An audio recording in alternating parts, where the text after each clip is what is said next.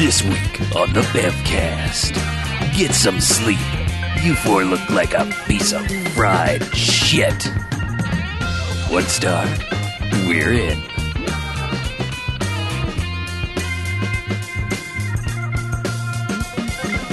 All right, and welcome to the Bamcast. Hey, Bamcast. Episode 365. Ooh.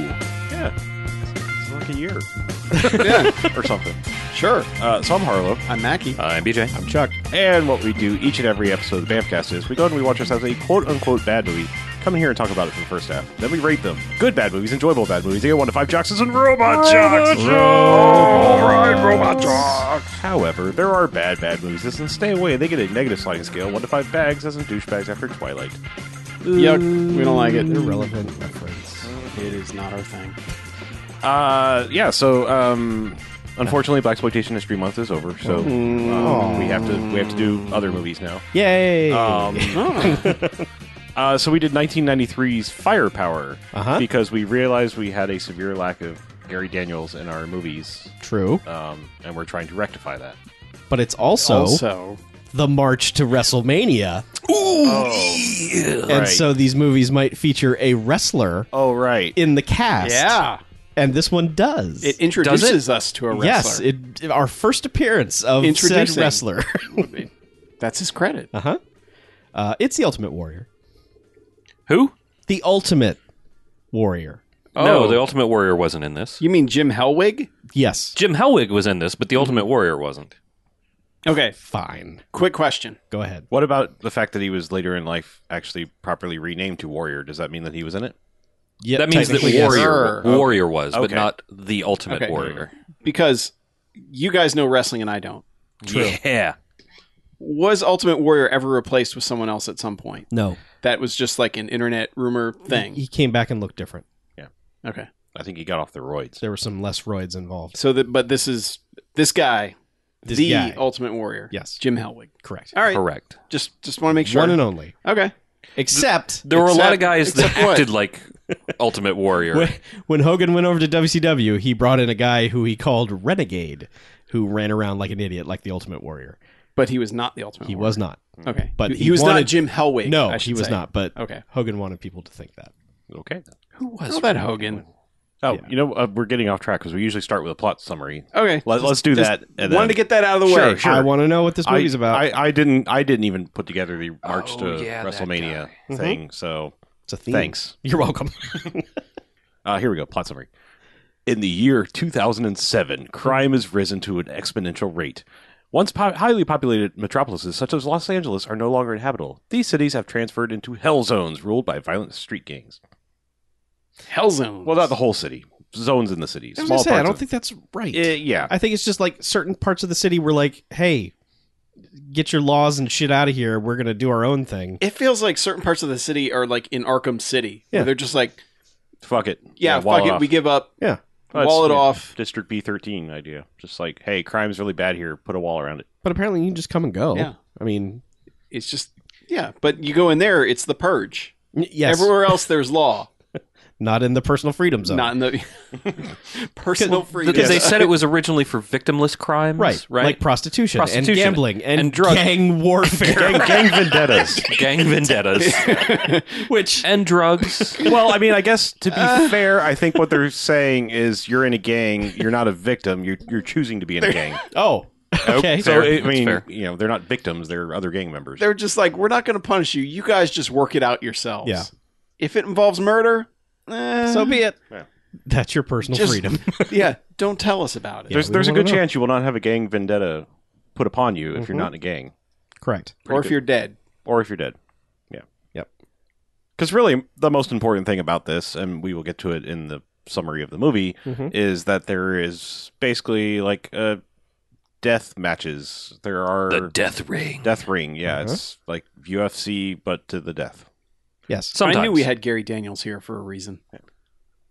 And that's that's the Fight in the that's ring. the main you know crime thing going on. There's a whole other Well, they're Like not. uh, That's, MacGuffin thing that they're chasing. But I, they're never there to put a stop to that or anything. Not really. They're it's on the just- hunt it's a, for it's the- a means to an end. yeah, they're on the hunt for the AIDS fake AIDS vaccine. Right. Yeah. So Yeah. I mean, the movie opens up and, and it's basically in the middle of a car chase. Um, I mean, we get a little like explanation about the zones and whatnot. I, I think. thought they were in the diner. Yeah, they first. start in the diner first. Oh, okay. It's exposition. Yeah, it's a, yeah, beginning. the exposition diner. But yeah, they're you know, there's a newscast basically just telling you enti- the entire plot of the movie while they just kind of sit there and talk about like, man, I guess AIDS is back. That was a good five years where you know, Well, there's there there's been a rash of counterfeit AIDS vaccines that are killing people. yeah, because well, yeah, in, in this future they'd cured AIDS, but now suddenly it's coming back because counterfeit vaccines. Someone made a Well, had they fake cured vaccine. it? But like, Well, They, If they cured it, they then they- vaccinated it, yeah, okay. and now people are getting vaccinated with the wrong juice, and it's back. Yeah, there's a fake vaccine. Right. Because there's plenty of, plenty of money to be made on a fake vaccine. Yes. So that there's that's lingering in the background, but Mm-hmm, no time for that because car chase city. I, you really don't want to get the AIDSism. Getting the vaccines. No, No, yeah, but I they they answer a call. mm-hmm. yeah. I guess they just they leave yeah, the diner it's- and it's Well, they have a little video phone, and the Oh, right. Mm-hmm. dispatcher lady is like, "Hey, there's a car chase happening. Go Yeah. help." Oh yeah, and she says it's the dude and the swordsman, right? The dude. It's and a the dude sword- like it's like he's the s- Henchman of the henchman, like swordsman. one of the top henchmen Henchman for of the the swordsman, swordsman, and that's just what they refer to him as. Um, so yeah, it car chase, and it's I don't know eight cop cars chasing this one like Trans Am that's all painted like a leopards. zebra. Yeah, it's like a blue like zebra. blue and black zebra stripes, Uh-huh. and everyone's just driving like an asshole. Yes. like Just everyone. swerving. Weaving in and out like Shriners. Except at like 60 miles an hour. yeah. Um, But yeah, th- I mean, there's there's shots exchanged. They kind of hint that the vehicles have gun things on them, but it's never really established. And all you really kind of ever see is like a flash out the front, and then they hear a pew noise.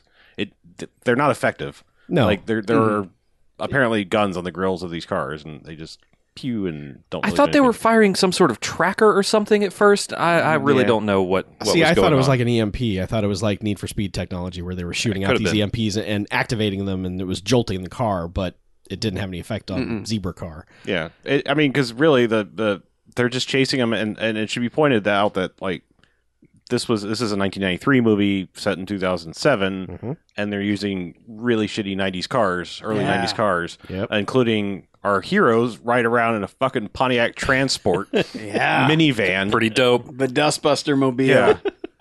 Like I- every once in a while, I still see one of those on the road. I'm like, "Holy shit! How did you? How did you keep that thing running? And and why?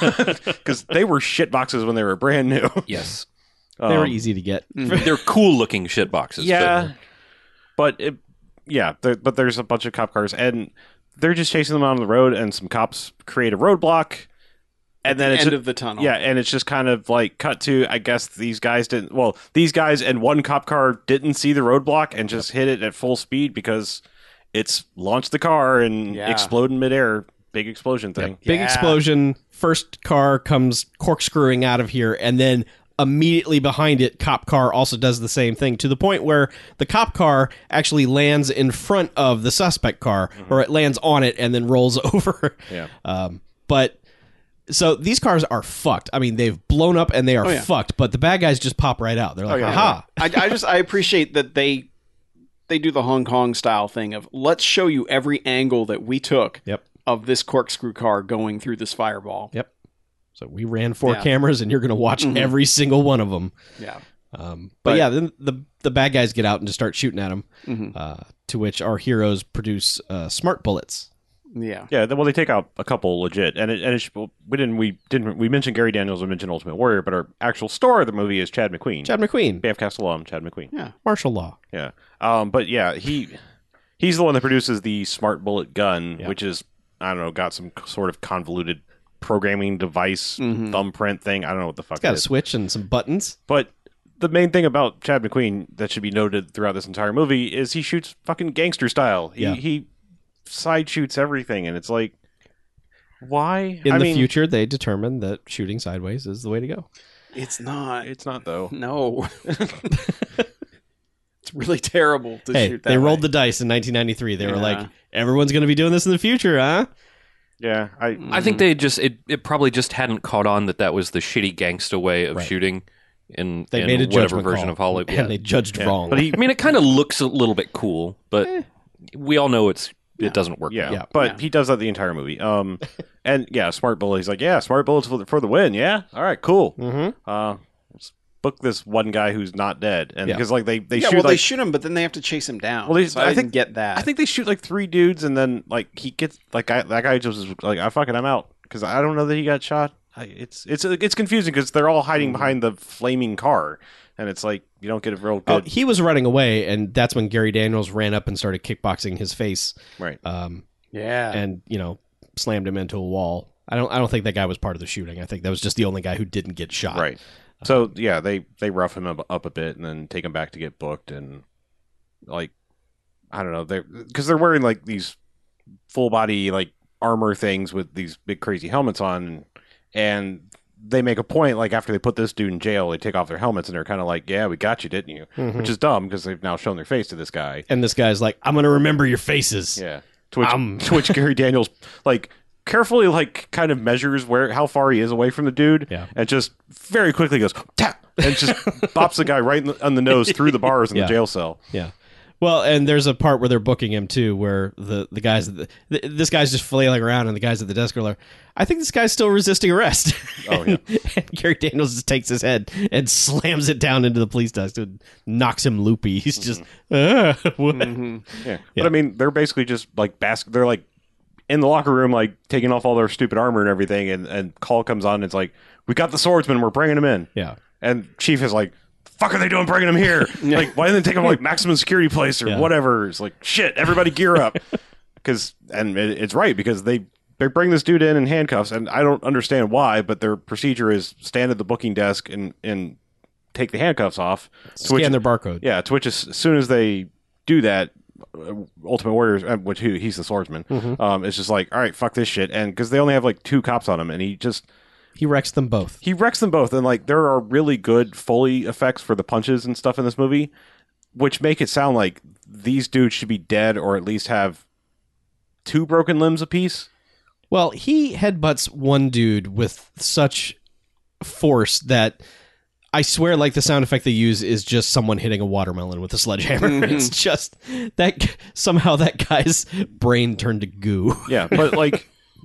he was instantly lobotomized. yes. But like the uh, the the desk clerk lady, the, the dispatcher lady, like tosses him some sort of taser thing. They tase him, which puts like a green electric net around him, and then he's like, "All right, I, I stop." Yeah. Um, but like the same dudes that he basically just murdered, get up and take him away.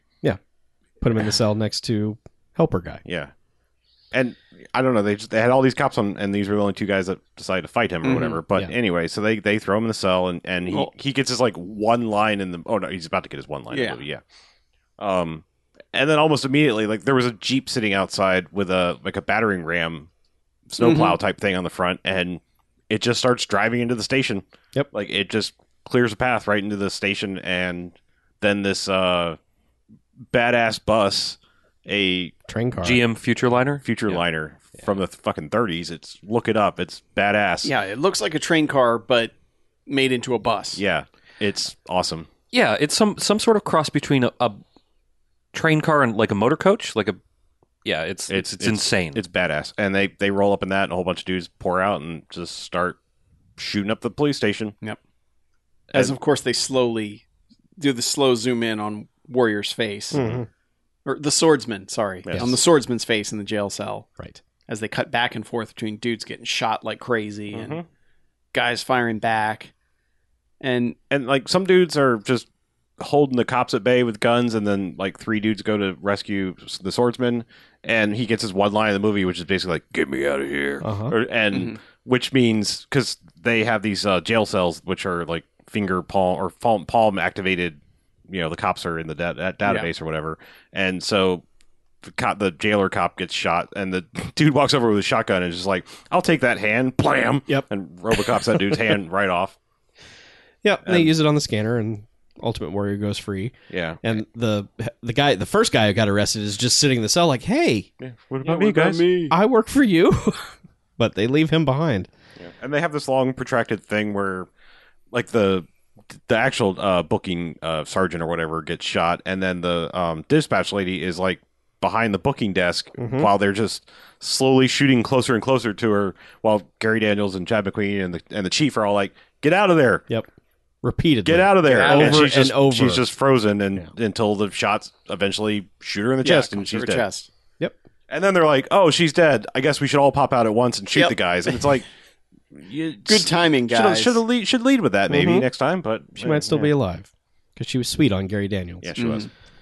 Um, Not anymore. Nope. and then they're basically just like, the chief's like, "Wait for backup," and they're like, "Not a chance in hell," and go running out. And one of them hops on his motorcycle, or Chad McQueen j- jumps on his motorcycle. No, it's Gary Daniels is on the motorcycle. is it Yeah. okay? Yeah. I thought I thought Chad McQueen- McQueen's in the transport, Okay, but yeah, driving they, back up. but yeah, they they drive and follow him, and Gary Daniels like surveys around the the train car bus. He's just you know trying to look for a weak spot, and he's like, there aren't any. Yeah, Except the tires, which- and he uses missiles, I guess, that are built into the built into the uh, the motorcycle. Yeah. Mm-hmm. but he keeps missing and like blowing up derelict cars on the side of the road. Yeah, he he blows up one homeless dude's home twice, It- No. just missing. I get maybe the bus has some weird buffer around it that doesn't Al- allow. Also, cops uh, with a sniper in a helicopter try to shoot at them, Mm-hmm. and they are promptly shot down by a dude with a laser sniper rifle. Yep. like not a laser sight, an actual laser. yeah, pew pew. Yeah, we get helicopter chopper fireball Mhm. Mm-hmm. and and then they laser the checkpoint between Mhm. Los Angeles and the personal responsibility zone, yep. and drive right in. Mhm. And our our they uh, Gary Daniels is wrecked off his bike, and so Chad McQueen pulls up, and I guess they just immediately go in after them because it's not long after we arrive at our main location, which is the the death zone or the, the death Mm-hmm. ring. Um, It's really hard to tell how much time passes in between stuff because they don't like. well, Chad McQueen says later that the exit for this place is only four blocks away, so Yeah, I- I just mean throughout the rest of the entire movie, Sure. they cut to a scene and it could be the next day Yeah. or it could be ten seconds later. Exactly. It's really difficult to tell. um, But, yeah, yeah, it's, they sh- it, it's basically it's it's Drexel's place. He's the main bad guy in this. Banffcast alum, actually. Drexel is. Yeah. What was he in? Uh, he well, he's at least in the uh, Scorpion King. Okay, Yeah, Mm-hmm. but I, he's been in a Mm-hmm. He's a shitload very of movies. Yeah, recognizable. he's been in 155 character other actor. movies. I bet he's Yeah. Mm-hmm. been in something else. But um, yeah, like he's he's the guy that runs this place, and it's that's where you've got the the death ring fighting thing. Uh, there's drugs, bar, prostitution. anything you want. Yeah, I yeah. There's just rooms of different things. Pleasure tr- rooms of Things. I don't know. There's a fucking Uh-huh. tattoo room. And, There is. Yeah, I don't. I don't know. Yep. But they, they kind of roll in and, and full cop uniform with the helmets back on and everything, or just kind of walking around like, have, have you seen the swordsman? You Mhm. come in here and everyone's just like, fuck off, cops. yeah. Yeah. And, You're in the personal responsibility zone. and, and they walk up to the counter and like meet our uh, Lisa, our who ends up being like the main uh, female lead in this Mm-hmm. Mhm. movie. Um, and they're like, hey, uh, we need some information, and she's like, I. I take bets. I don't. I don't give information, and basically blows them off. Mm-hmm. Mhm. Um, yeah, and then some dudes are like, "I bet you can't kill a cop. Bet you I can," and produce a gun and shoot uh, Chad McQueen in the back, I believe. I think so. yeah, and that to which like Gary Daniels has like the fastest like shit. My partner's been shot, and like like Travis Bickles this gun out of fucking nowhere and Yeah. shoots this dude. tw- You know, double taps that, the guy that shoots him. To which the guy that bet him that he wouldn't shoot the cop im- immediately produces a gun. That guy gets double tapped too. Mhm. Mhm. And and And everyone in the in the place is like, oh, yeah, wow. they're, they're fucking. They're as nonplussed as you could possibly be about two dudes having been murdered. It's like, Well, it's a freedom zone. You I'm can sure they've that's seen this true. before. Yeah. yeah, Hourly. Murder it's is like legal Moss in- Isley. They're yeah. just, Just like, like, sorry about the mess. yeah, Yeah. like whatever. but yeah, uh, they don't really get. They any- kind No, of they watch get- the fights a little bit. Yeah, they go into the back to because the fights are being kind of like broadcast. So Mhm. the, a guy, a commentator guy, is talking about which fights are going on. Mhm. And So- the guy with a metal Phantom of the Opera mask kind of comes out and is like, "Hey, No, he's got a fucking Kano mask. That dude, Yeah, he's Kane. Yeah. okay, But yeah, he comes out. He's like, uh, "Hey guys, I mean, this is a freedom zone. We don't really care if you cops are here, but i- if you're going to be here, you got to surrender your weapons." And they're like, "Ah, we're leaving." no, so Yeah. and Nah, we'll come back later." that guy's just like, "Cool, I didn't want any trouble, so Yeah. I'm just stand here and watch the fights for a little bit." 'cause it's Yep. fucking sweet. Two dudes trying to murder each other. but we we we learn that the fights there are lethal and non-lethal fights, and you have to work your way up to the non-lethal ones, but Well, work up to way up to Uh, or, or sorry, work your way up to lethal ones, but because they're usually during like the fight championship at matches. some point the computer broadcasts yeah the quote unquote computer Yeah. chooses weapons for each side and they magically appear like attached to a post Well, I think they're all there. It's just they light up red when you can take them. oh okay So they're like Yeah. they're surrounding the ring, and then it's just like, Okay. oh, you got the sword. They're on some Ding. pad yeah that and the lights announcer up. will say you know like ultimate warrior can now choose a sword Mm-hmm. and every time. yeah, every time because his name's the swordsman And other guy gets a stick. yeah But yeah, I mean, and there's just there's the nerdy dude that's hacking through Friendster over there that's really doing this. I mean, he's not actually. You know, there's- It's not there- There's random. no He's- randomness. he's whatever. doing it. because Drexel's just sitting there like, hmm, let's give him the kendo stick Yeah. so that he loses. Mm-hmm. Yeah. Mm-hmm. Except the guy with the kendo stick wins. Whatever. But but yeah but but that's where we first see viper fighting who's also a banffcast alum Mm-hmm. Mhm. who uh, was also- one of the henchmen in mancolars Ah, yeah. he's also the fight choreographer for the movie too. oh okay Art Camacho. I but th- I so think so he they coordinated this stuff for Rage also. Yeah, because yeah, they were having a, the cops were having a little personal bet. It's like, ah, this guy's gonna win because look, he's just flat on his feet. Mm-hmm. Mhm. He looks like he's losing now, but Yeah, watch. because Gary Daniels comes into this place and immediately is just like, I could murder everyone in here. Yeah. I'm the baddest motherfucker. And he's just so nonplussed by the fighting going on. It's like, fuck these guys. I could totally do Yeah. this. Um, and but- they they do look clumsy at first Yeah. and then they get better like no, it's like now he has nunchucks and then they look kind of awesome Yeah. like this is basically the guys are like i know how to use nunchucks and i'm going to show you how i use them Mm-hmm. It's gonna create a nunchuck shield around me. and Just you can't hit me. I'm Mm-hmm. Yeah. waving these things so fast. Oh fuck! Uh, but they eventually leave and they go back to the captain. They're like, "Dude, we got to go undercover. Mhm. We kept our masks on the whole time. They only saw our mouths, so we could go in undercover and." You know, find stuff out. And at first, it seems like they're going in to get the swordsman. They just couldn't find out where he was. yeah but somehow the fake aids cure connection comes in I, yeah, I Didn't guess. they? They found the fake AIDS on the henchman. yeah, yeah, because they have a The fake. vial of I'm it. sorry, Fake- not fake, fake AIDS, vaccine. but fake vaccine. Yeah. Right.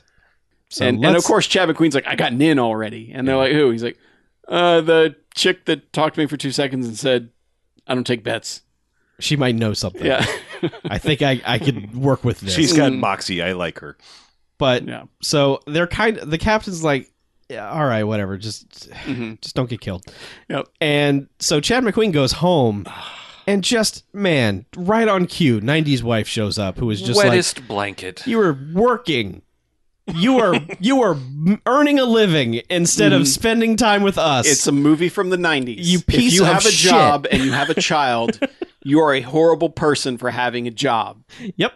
All time should be spent with your child, Yeah. you fuck. and he's like i i ha- you i was a cop when we got married i don't understand where this is coming from Yeah. nothing's changed i'm still paying bills He's like, look, I'm trying to get a promotion so that it can be at a desk and be home at a normal hour. You know, and she's just like "Ah, fuck just get away from me just go away just go do your thing. Mm-hmm. Yeah. Uh, so they go they go to the club and are immediately just like welcome brothers to you may fight now Yeah, I don't even know how they get signed up. Mm-hmm. But they, they're just in the locker They're room signed up just like and- here's your lockers yeah, and there's a uh, a guy with an eye patch Mm-hmm. who's kind of like the I don't know if he's like the coordinator or what, but he's the yeah Oh. His credit is some. Oh, he's the booking officer. No, wait, no, wait, No. no, never mind. no I was drunk when I looked at that. um, I figured like booking the fights. That's where my dumb brain. went. Ah. never mind. no no Nope. but uh, yeah he's like showing them where their no, lockers he- he's are chief handler. chief handler I think his first name was Chief, chief Mm. and his second name was his last name was Handler. I don't know, chief handler but yeah, but that's that's Chief Handler. Okay. Yeah, he, you know, it's just like here's your lockers, you know. But th- Yeah, you've he's seen kinda the like- fights. Yeah, he's kind of like the HR department. Mm-hmm. He's like, here's here's your orientation. Don't get killed until it's a lethal fight. Yeah. You know, ba- basically the, the guys on the low rung, on the non lethal, you got to win a few fights before we'll move you up to the lethal. The lethal is where the real money is. Yep. And uh, like Chad McQueen instantly bonds with Viper in a creepy way. He's just Yeah. it's just like, He's like- "Hey, you're going to be my friend now. You're the And first person I saw here. We're friends forever. I'm going to touch you uncomfortably and hang out on you and we will be friends. Mm-hmm. How about that?" And Viper's like, "Yeah, buddy. That'll be Mm-hmm. great. You can spot me when I work out." and we established that Viper's just there for the money. Like he's got a family. He's to got a support, family. and Yep. this is what And he's this is doing. why Chad McQueen bonds with him. He's Yeah. like, I got a family. And we're like, oh man, both you fuckers are Wait. dead. Yeah. You got a family too. we should hang out. I did not know that you had a family. so it's like the first round of fights, and Gary Daniels goes out there, and he's just so like, I'm awesome, and whoever's going to come in here is shit. So Mhm. I'll just, I guess I'll give him a shot for a few seconds, and then nah. and you know, Chad McQueen has his fight, and Chad McQueen, He starts to get his ass whipped. he, He does okay. It's sort of. Well, they pick names. Mm-hmm. Let's get that out of the way. Oh, yeah. Because Gary Daniels' character's actual name is Sledge. just like Eric Sledge. Yeah, How did we not mention that until now? Like it's He's He hadn't really said it. No. But yeah, his name was like Frank Sledge. Yeah. Mhm. and so yeah, Nick. Nick Sledge. Nick Sledge. he he he That's, cleverly a, that's a goddamn good name. It is, yeah. Nick Sledge. yeah. But when they're picking names, of course he's like, "Call me the Hammer." Yeah. Huh? Get because sledge anyone? Yeah. Okay. Oh wait, you don't know Yeah. that. And Chad I'm undercover. McQueen's like, I don't care. Call me Pussycat. Pussycat. And they're like, that's not going to go over well. No, Dude. dude, you're gonna be Alley Cat, much tougher. And Yeah. It's like Christ. They should have just called him the Pillsbury Doughboy because, like, Gary Daniels is fucking jacked in this movie. he Ripped is and like oiled and ready to he go. is all mu- like 0.1 percent body fat, and then Chad McQueen is looks the other like. ninety nine point nine Yeah, percent. he looks like his activity is playing for the softball league and maybe doing some keg stands. He's just the doughiest little bitch. but they send Gary Daniels out, and Gary Daniels just destroys the guy that he fights against Yep. plenty of spin kicks, Mm-hmm. but Chad McQueen goes out and like and also Gary sucks. Daniels Gary Daniels refuses to put on the uh the blue shirt that Right. they gave him.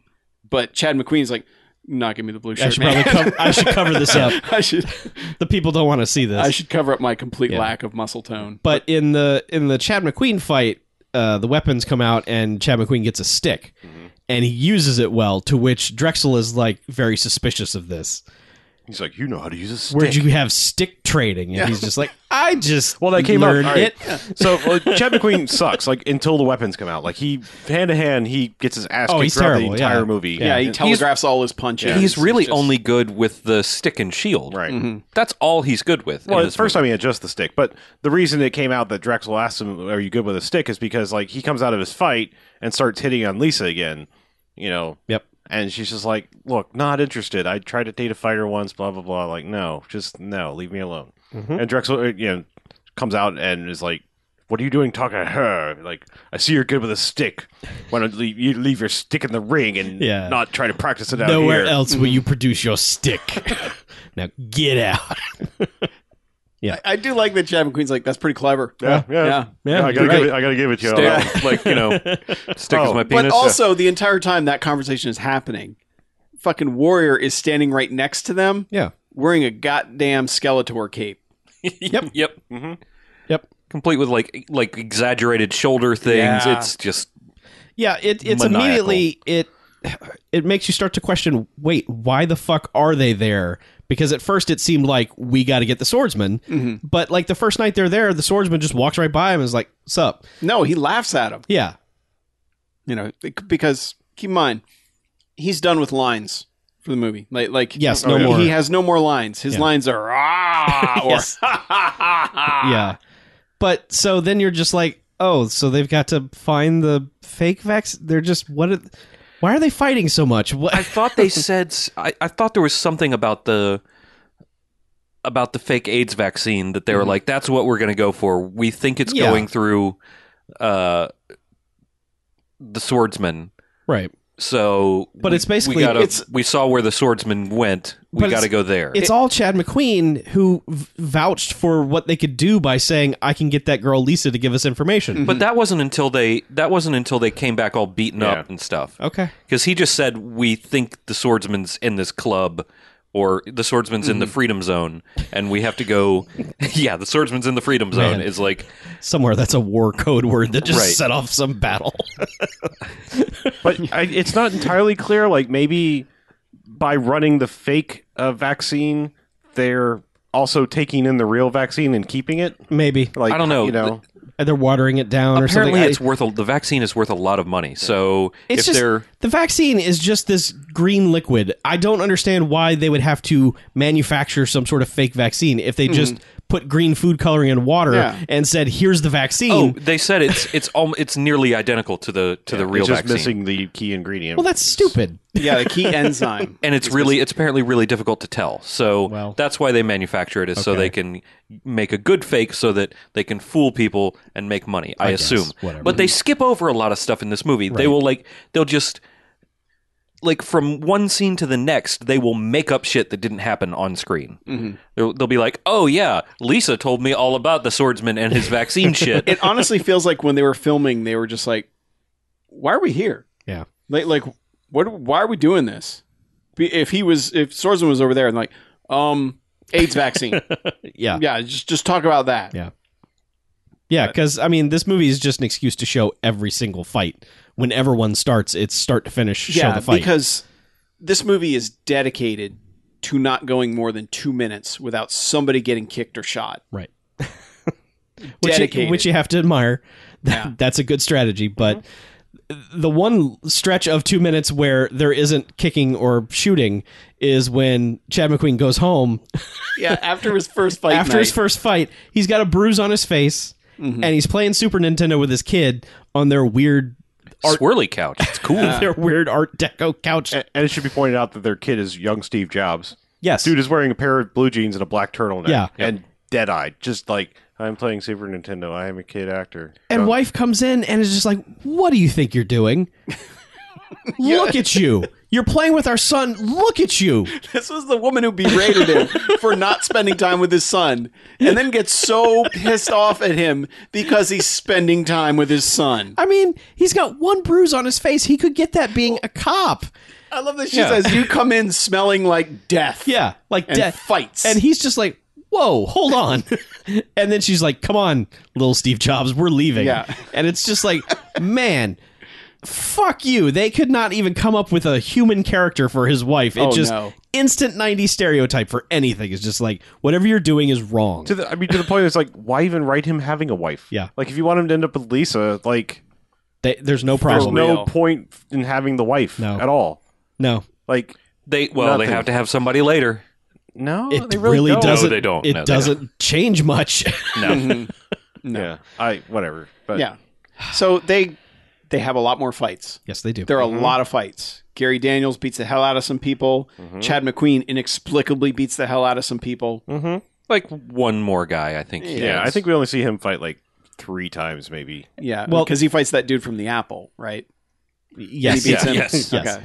but fights Mr. Bim. there's there's a Viper uh, at one point is working out and is just starting to spill the beans to Chad McQueen, Mm-hmm. which is my favorite show. Well, yeah, because he, yeah, Welcome to Spill the Beans with Chad McQueen. I'm your host, Chuckles. But He's yeah, just he- like- he's like, you guys aren't here for the money. You're here for something else. He's like, yeah, well, you know. And Viper's basically like, okay, look, this is what I know. This is everything I know. Mm-hmm. Oh, we got interrupted. Mm. Oh, my fight starting? Yeah. Cool. Immediately. Viper, you're, you're 'Cause it's getting just like- called up. Yeah, it's like you got a championship fight. The other guy's not in the fight. Go. And Yeah, so we had somebody drop out. You've just been promoted to a championship fight. and A Chad leth- McQueen, which is a lethal fight.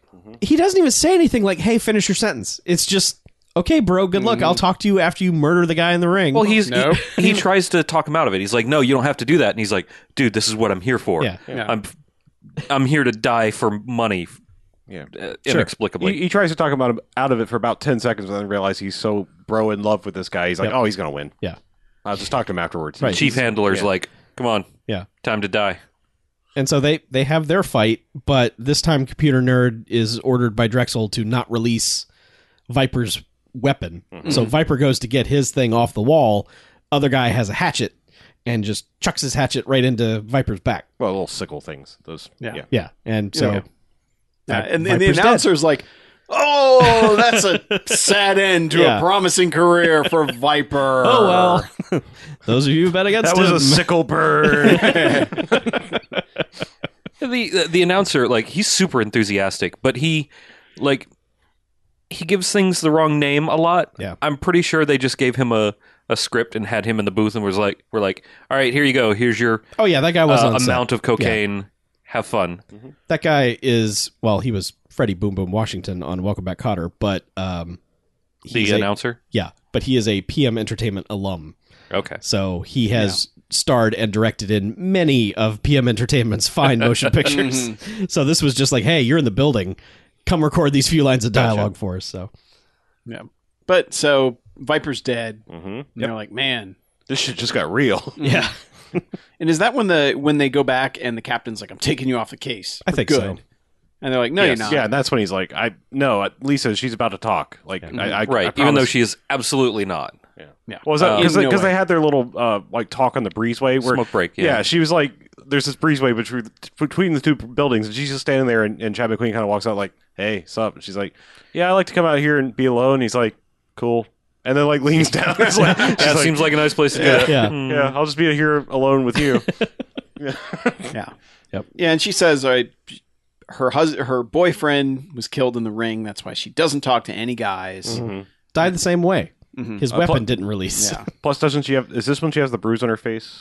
Yeah, Mm-hmm. Yeah. that's what started it. Because like he's like Drexel, did he do this? And he's like, "Man, why don't you just get out here and get out of the zone?" She's like, "Where would I go? What would I do?" He's like, the exit is literally four blocks away. Yeah. You could go do anything. And she just acts like, I can't do anything in the real world. There's no I jobs would- like this. I would have to take personal responsibility outside the personal ro- responsibility zone. I don't want to be a waitress. I want to take bets. I've learned this whole repertoire of saying I don't. I'm not a waitress, so she has no real definable skills in Yeah. the real world. You could be a hostess, But but he They're not does he does waitresses. at least tell her, listen, I'm married and I have a kid. Yeah. So I'm not here to hit on you. Yet. Kinda. Even though I'm basically hitting on you. I think he's more says that he has a kid. No, he mentions says his he, has wife. a he wife. mentions his wife. well, It's yeah, like, but I he- have a wife, but because- you know, he, he because mentions yeah, I that- was kind of at this point I was like, all right, they've made it clear the dude's married. yeah. Yet oh, like why didn't they just have Gary Daniels be the one sidling up to this because chick? Gary Daniels is Australian yeah. well, this is or whatever. accurate. No. uh, Or New Zealand one of the sure. He's a fucking gay way. yeah. And also, I guess in the context of the movie is all he would give a shit about is having sex with her Yes. Oh yeah. because it's been very clearly established that he was very disappointed that the AIDS virus was back. Yes. maybe maybe that would be would have been the lady he settled down with. You never know. We'll never know. We'll never know because nobody bothered to write anything for No. this movie. No. But yeah, but so they've had this conversation. He and he's like, Yeah. "I'm on, I'm on the verge. She's gonna spill the beans."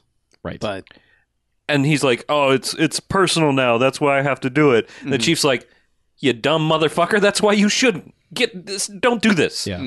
But uh, for the second time, the chief just gives in immediately. He's like ah. uh, you get results. All right.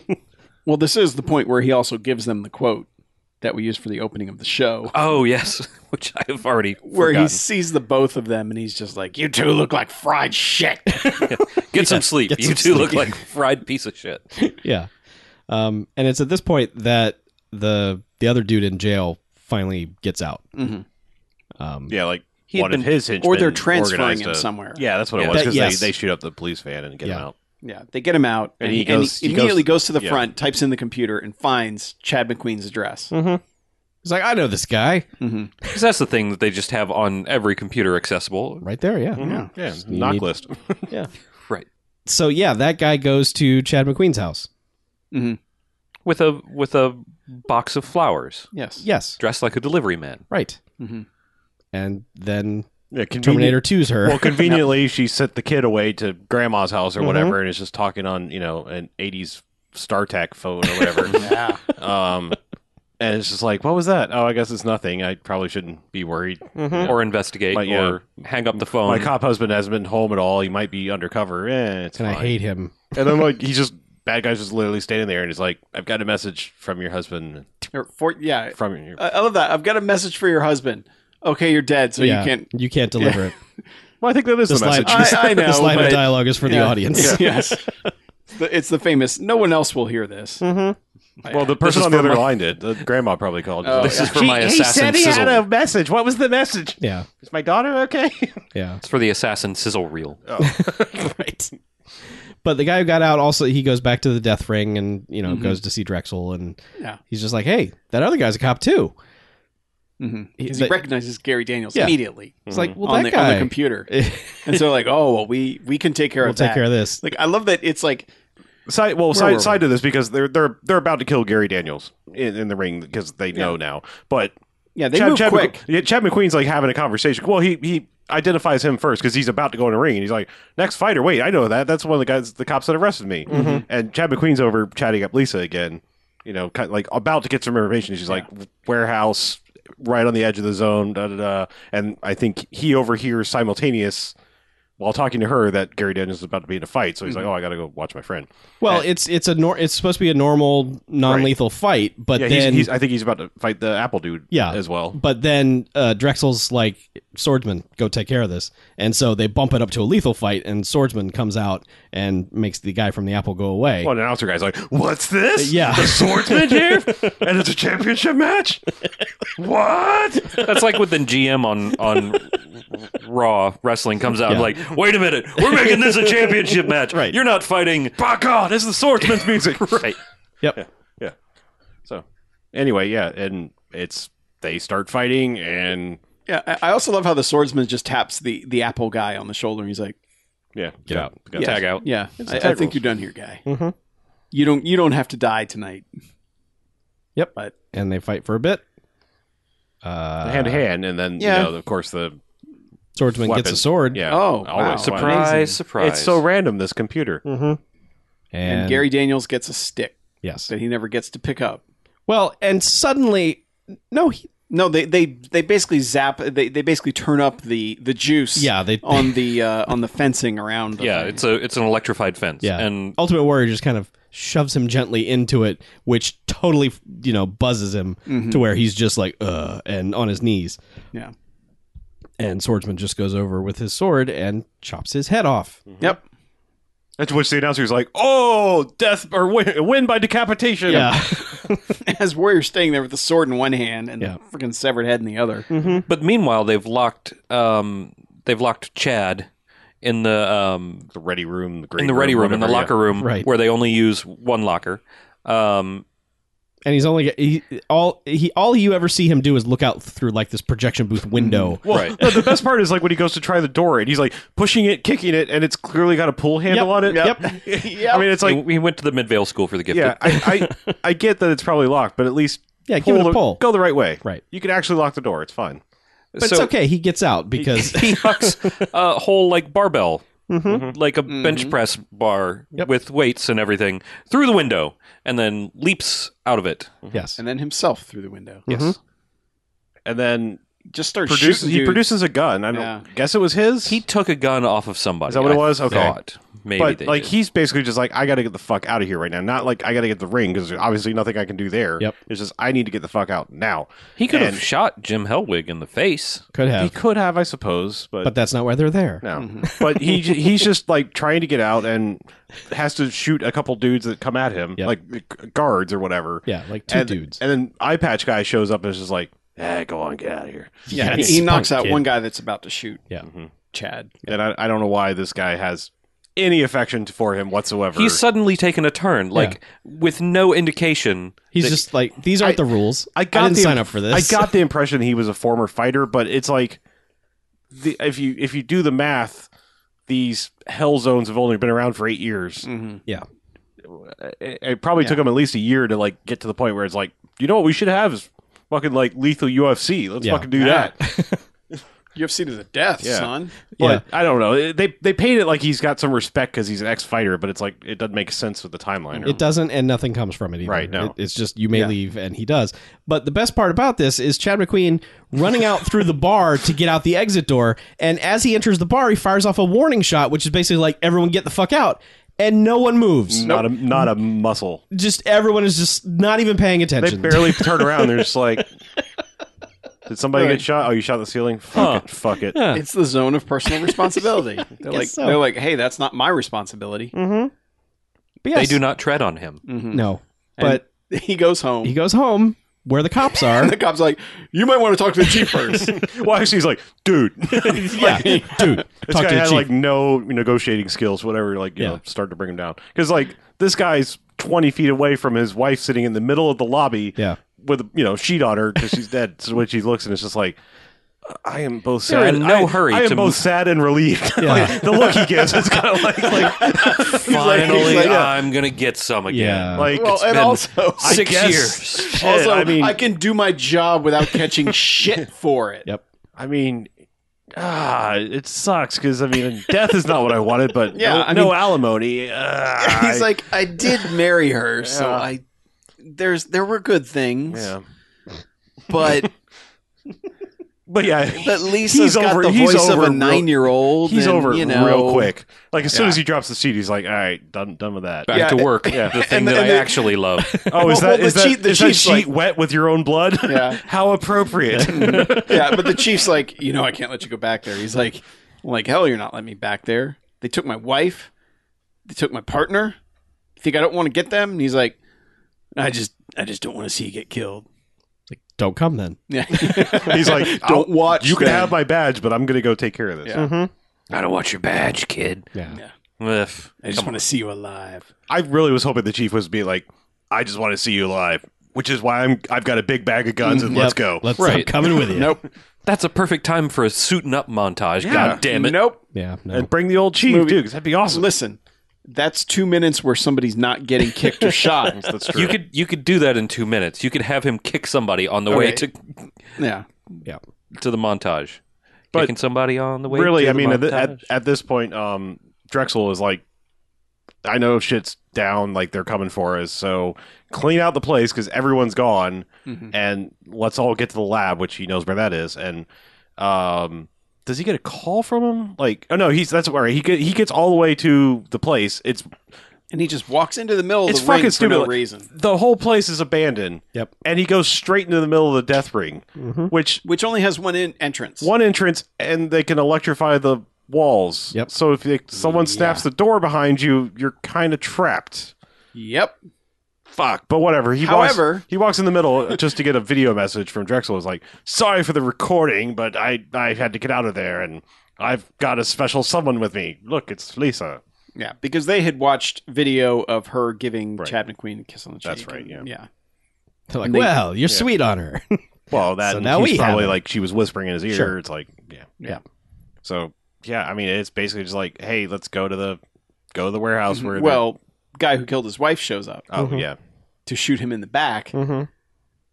to which he pops up and shoots that dude three times in the chest and goes, Mhm. "New, new equipment, asshole." Yeah. He pulls off his bulletproof armor and throws it down on the guy. Well, because the dude shot But him the- with the laser rifle. That's Yeah. what it was, and Yeah. he didn't fucking upgrade to the laser rifle. no, Yeah, he did not no, because left he's it behind. dumb. He's he's not a good hero. He's a bad hero. the batteries were dead. The hero of this I'm movie sure. died. I'm sure he checked. yeah. Yeah. The guy who should have been the hero, yes, Yes. is dead. Mm-hmm. But, But, yeah, he just he they go to the they find the lab. Mm-hmm. and he like sort of breaks up the lab and shoots a few dudes down there. Mm-hmm. Like he throat punches some lady who was just walking out the door. Yeah. I better get out of here, well, bloody. he also has like a little crossbow thing that he catches some dude right in the trachea. He does. Mm-hmm. Yeah, yeah, he bolts that guy. Yeah. that man Mm-hmm. Mhm. bolt. that man, colon That man bolt. bolted. Yeah, and this just leads to going up on the roof Mhm. where Drexel has Lisa, and he's just like, "Ah, you won't." He's like, you're pretty good in the ring. How about one last match? yeah, and just like, look over there. And the Hey, stakes are Lisa. It's the swordsman. Shocker. Oh my goodness. He was there before. He should. He was just invisible. Mm. And he proceeds to beat Chad McQueen's ass. yes, Uh, deservingly so. almost does his actual Ultimate Warrior finishing move, which is full body press, lift the guy up, Yeah. uh, and then you're just supposed to drop him. But they cut away before he does that, and you just see a Chad McQueen person of Getting some tossed. type landing on the ground. a chun double, if you will. and so Swordsman has then produced his sword Man. and is going to just run full speed at Chad McQueen like an idiot. And Chad McQueen has positioned himself in front of the exposed electrical panel that Of course. is on Mm-hmm. the wall of every action movie wherever. And Ultimate Warrior just stabs that instead, and some cartoon bolts and, and lightning effects are, surround him. And now that man is bolted. and then he dies. He doesn't explode or anything, which would have Nope. been cool. He's just ah, Uh, he just gives dead. one last yell. Yeah. Yep. And then our head bad guy's like, "Well, you still lose." Yeah, I'm still here with the girl. Mhm. Yeah. Chad McQueen is able to throw the swordsman's sword, which is somehow not electrified anymore. No, it's fine. Well, it fell out. It fell out of the Yeah, panel. okay. Yeah, he just whips it right at that guy. Yeah, right through that guy's the guy's chest. just like, wait, I didn't plan for this. Yeah. He also didn't plan to fall through the skylight, which he does. He does, yes. lands on the Yeah. big he table basically full gets of, kicked off yeah. the sword by Chad McQueen. Yeah. but it lands on the big table full of fake AIDS medicine. And Yep. They're like, all right, let's both get out of the zone now. Kiss and Freeze frame. They don't even really kiss. No, they just they snuggle. nuzzle. They, They kinda nuzzle. nuzzle, They yeah. nuzzle. Yeah. And then it that's was too soon. Fucking loser. was it? It was too I soon. don't think it was. It was probably too soon for Lisa. He was ready months ago. Yeah. Yeah, Yeah, she he- still didn't want to date a fighter. she actually friend she friend zoned him in the freedom zone. right. You're tearing me apart, Lisa. Yes. yeah. But yeah, that's that's Yeah, the movie. well, That's firepower. yeah. The power of fire. Now we rate it. Yep. Howard M fights, by the way, like overall fight quality on this movie. The fights are better than the gun stuff. Like it's interesting how they know, they understand how to shoot a fight sequence as far as like hand to hand. Yeah. But when they're shooting, when they're trying to shoot guys shooting at each other, the editing is haphazard, bad. Mm-hmm. There's a lot of dudes like looking like they're throwing the bullets out of the guns. Th- Mhm. th- no one is handling guns properly. No. But that's not what this movie is. This movie is No. a fighting movie. Yeah. Um, Yeah, it's just interesting that they they handle the fights fairly well, but everything else, like even the car chase stuff, is like, wait, how'd that? Wait, what? Yeah. I don't get it. Yeah. Or the car chase stuff is some of the worst that like yeah, it's just like missing a scene in each of them. Yeah, it- it's not that it's like sorry, go ahead. No, no, no go ahead. I was I was gonna move on to something else, but Oh, it, it's not that it's like shot badly or like just it ha- it's just, just- the cars going back and forth like Mm-hmm. Mhm. weaving back and forth like lunatics is really really dumb. yeah. yeah, and it's just But it looks edited okay. poorly. yeah. The other like visual thing that this movie does that's very annoying and it's never explained. And it starts in the diner and doesn't Yeah. luckily it doesn't happen throughout the entire movie, but there are points where there's just like a flashbulb going off. A Like- blue one. I think something happened to the print at the lab Maybe. because they they go when this ha- it looks like police lights every so often, but it's happening in places where there shouldn't be. Right. But they add a sound effect to it each time, and I think they're trying to make it look like it was a stylistic choice. I think the film got fucked up. It makes it look like a shitty porn where they're Yeah. shooting the photos at the same time. yeah, I, I think they did some. I think at some point this got fucked up. Yeah. and they were just like, we got to come up with a way And it- to save it. It doesn't happen throughout the whole movie, but it's it's annoying as fuck. when It's it only does two or happen. three scenes. It's only but- yeah, I think it's only two scenes. Uh, But I man, I thought they were going to do something with that. I thought it was going to be like a a detective-y thing, like his detective vision was going off. hmm Cuz Yeah. you know shit was going was Yeah. Mm. about to go down in the diner. Well, Mm-hmm. young Steve And- Jobs has like half detective vision now. yes, right. that, He's yes, got hat orphan. yeah. Um, I'll go ahead and rate it. All right. I'm gonna give it one jocks. I like the idea of this movie. I think that there is a premise here that is good. I think that the end of that car chase is pretty damn awesome, j- even though it makes fucking no sense whatsoever. Anytime you can fire a car out of a catapult and f- send it across a, a road is okay by me. I just think there's a lot of fights in this, and they are decently choreographed, but it just this movie never seems to have a like fist pumping moment, a thing where you're just like, "Oh my god, yes, that just happened." It's just the fights are competent and the plot is almost there and all the pieces vaguely come together at the end, but there's just there's no through line. There's nothing that makes any sense here. It's fine. It's better than you know stuff we've seen like man killers and stuff like that where literally almost nothing happens but i just i don't know by like the 18th fight i was just like we're not going to see anything new here are we and we don't so i don't know i i, I i'm not saying it needed less f- less fights it just needed you know rage had a bunch of moments in it where you're just like oh my god Yeah. this doesn't have that it has a clue but i just for whatever reason this this studio probably has like a b and c tier teams and this just wasn't one of the top ones hmm so yeah yeah i think people should watch it but it's not high on a list so one jocks Um, well, I, I think it's a little higher on the list than that. Um, I guess I'll I guess I'll get my my peeves about the movie out of the way. Um, yeah, the, the main driving force that gets them there is very confusing and not really fleshed out. Um, but when it's simply like, hey, we're undercover and it's you know Kumite bullshit fighting ring thing, I'm kind of great with that. And th- the card explosion thing at the beginning, while whilst it makes no sense, was awesome. Um, and I kind of, I kind of just enjoyed this movie. I think more. I'm, I'm going to give it. I'm going to give it three jocks. Actually, it's. I, I I actually think it's fairly entertaining. My biggest thing is Chad McQueen is not so much an action star, especially in this shape. And I just think about like in my head, I was just I was like, man, Gary Daniels is awesome. Who would be cooler as his partner? Like, I mean, first off, I mean, just make Gary Daniels the main guy. Yeah. Mm-hmm. And I was like, man, like if you had a better competent fighter, like I know he was like getting to a peak instead of like where he got later, but I was like, man, if you got like Mark DeCoscos or something in Yep. this, Yes. like I mean, this Yep. this this time period, he was like, you know, that was I'm only a strong double dragon. Like this is I'm big money right now, but you know, I, I will counterpoint that with if you make Gary Daniels the star, then your other dude shouldn't be as good a fighter. Sure. He should be a bit of a schlub. but it, because I mean, that gives that gives them like th- that allows them to put uh the swordsman in a fight with him and make it really unfair instead Mm-hmm. of like the best fighter is put up against the swordsman he should probably have a really have a fighting chance right. um it shouldn't be by accident that he that the main star wins Yeah. the fight against I mean, you could easily just flip flop the two. I mean, spots. I just, I mean, Chad McQueen is just like so unconvincing at it all that like, it doesn't even make sense that he made it as far as he did. You know, I know he's fighting non lethal fights, but I mean, if I feel like it should have been like fight one is like, well, maybe you got lucky with the stick, but fight two would be like, oh, come on, like. yeah he shouldn't have won all those fights Right. but But I mean, still, overall, it's like other than propping up the wrong star of the movie, I still enjoyed it pretty significantly. Yeah, Mm-hmm. I agree with you. I agree it's three jocks. I also agree on Chad McQueen. I mean, I, I think about martial law where the whole time I spent going, man, I wish this was about Cynthia Rothrock.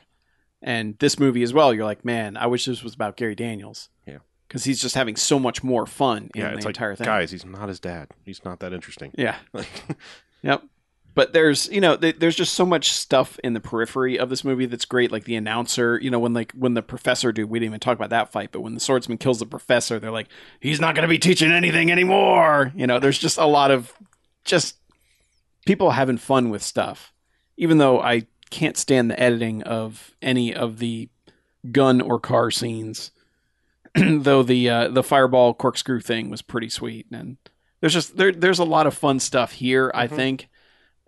oh, and good chief. Yeah, The, Yeah. the chief is pretty damn good too. We've, it's been a while since we had good. And he's angry having chief. it, and he almost has an early freak out when he finds out they're bringing Ultimate Warrior there. He's like, "What?" So Yeah. yeah. I, I just I, I think it's a three. It's it's it's a low three though. Mhm. Like, like it's yeah, I was between two and three. yeah, it's it's decent, but there's you know there's obviously a lot better stuff out there, and you know if you want your Gary Daniels fix, Rage is Oh yeah, way better than this. absolutely. I think I'm going to go two on this. Um, I'm going to split uh, the difference um, a little bit. Um, th- that corkscrew fireball is almost worth one jocks by itself, and then the rest of the movie is worth probably 1.1 jocks. Um, the pacing is a real mess. The whole like the idea of them finding like just sort of jumping to conclusions all over the place without anything attaching and like I can follow a story, sure. But when when they show the entirety of someone's interaction with someone else and then in the next scene they say, "Well, she told me this." And it didn't happen. uh, That's it's kind of annoying. Um but the fights are good. Uh Gary Daniels needs needs more. I, I really think if they flipped Gary Daniels and Chad McQueen in this, that makes this a three or four jocks movie easily. Um, and honestly, they got to use somebody besides Jim Hellwig because we didn't really talk about him, and I'm not the biggest fan of him as a person or a wrestler. Um, but man, is he shitty. like Yeah. the fights that don't have him in in them are pretty good. The fights that have him in them are bad. Yeah. Mm-hmm. And that drags the overall like fight rating of this movie way down. Like Yeah, when they make him fight a guy who knows how to sword fight and he's trying to pretend to sword fight, it's like oh, it's terrible. It's that same same like four moves stage fighting Mm-hmm. thing that you can that anybody can learn in like 10 minutes. Yeah. Um, Like when he's just wrecking dudes, like when he's wrecking those deputies at the beginning, that's good because That's- it's, it's just okay. It's just rubes against a guy who's big and jacked. Sure. But against anyone else who has a clue, he just comes off like he knows two moves, which is the ultimate warrior's repertoire. That's true.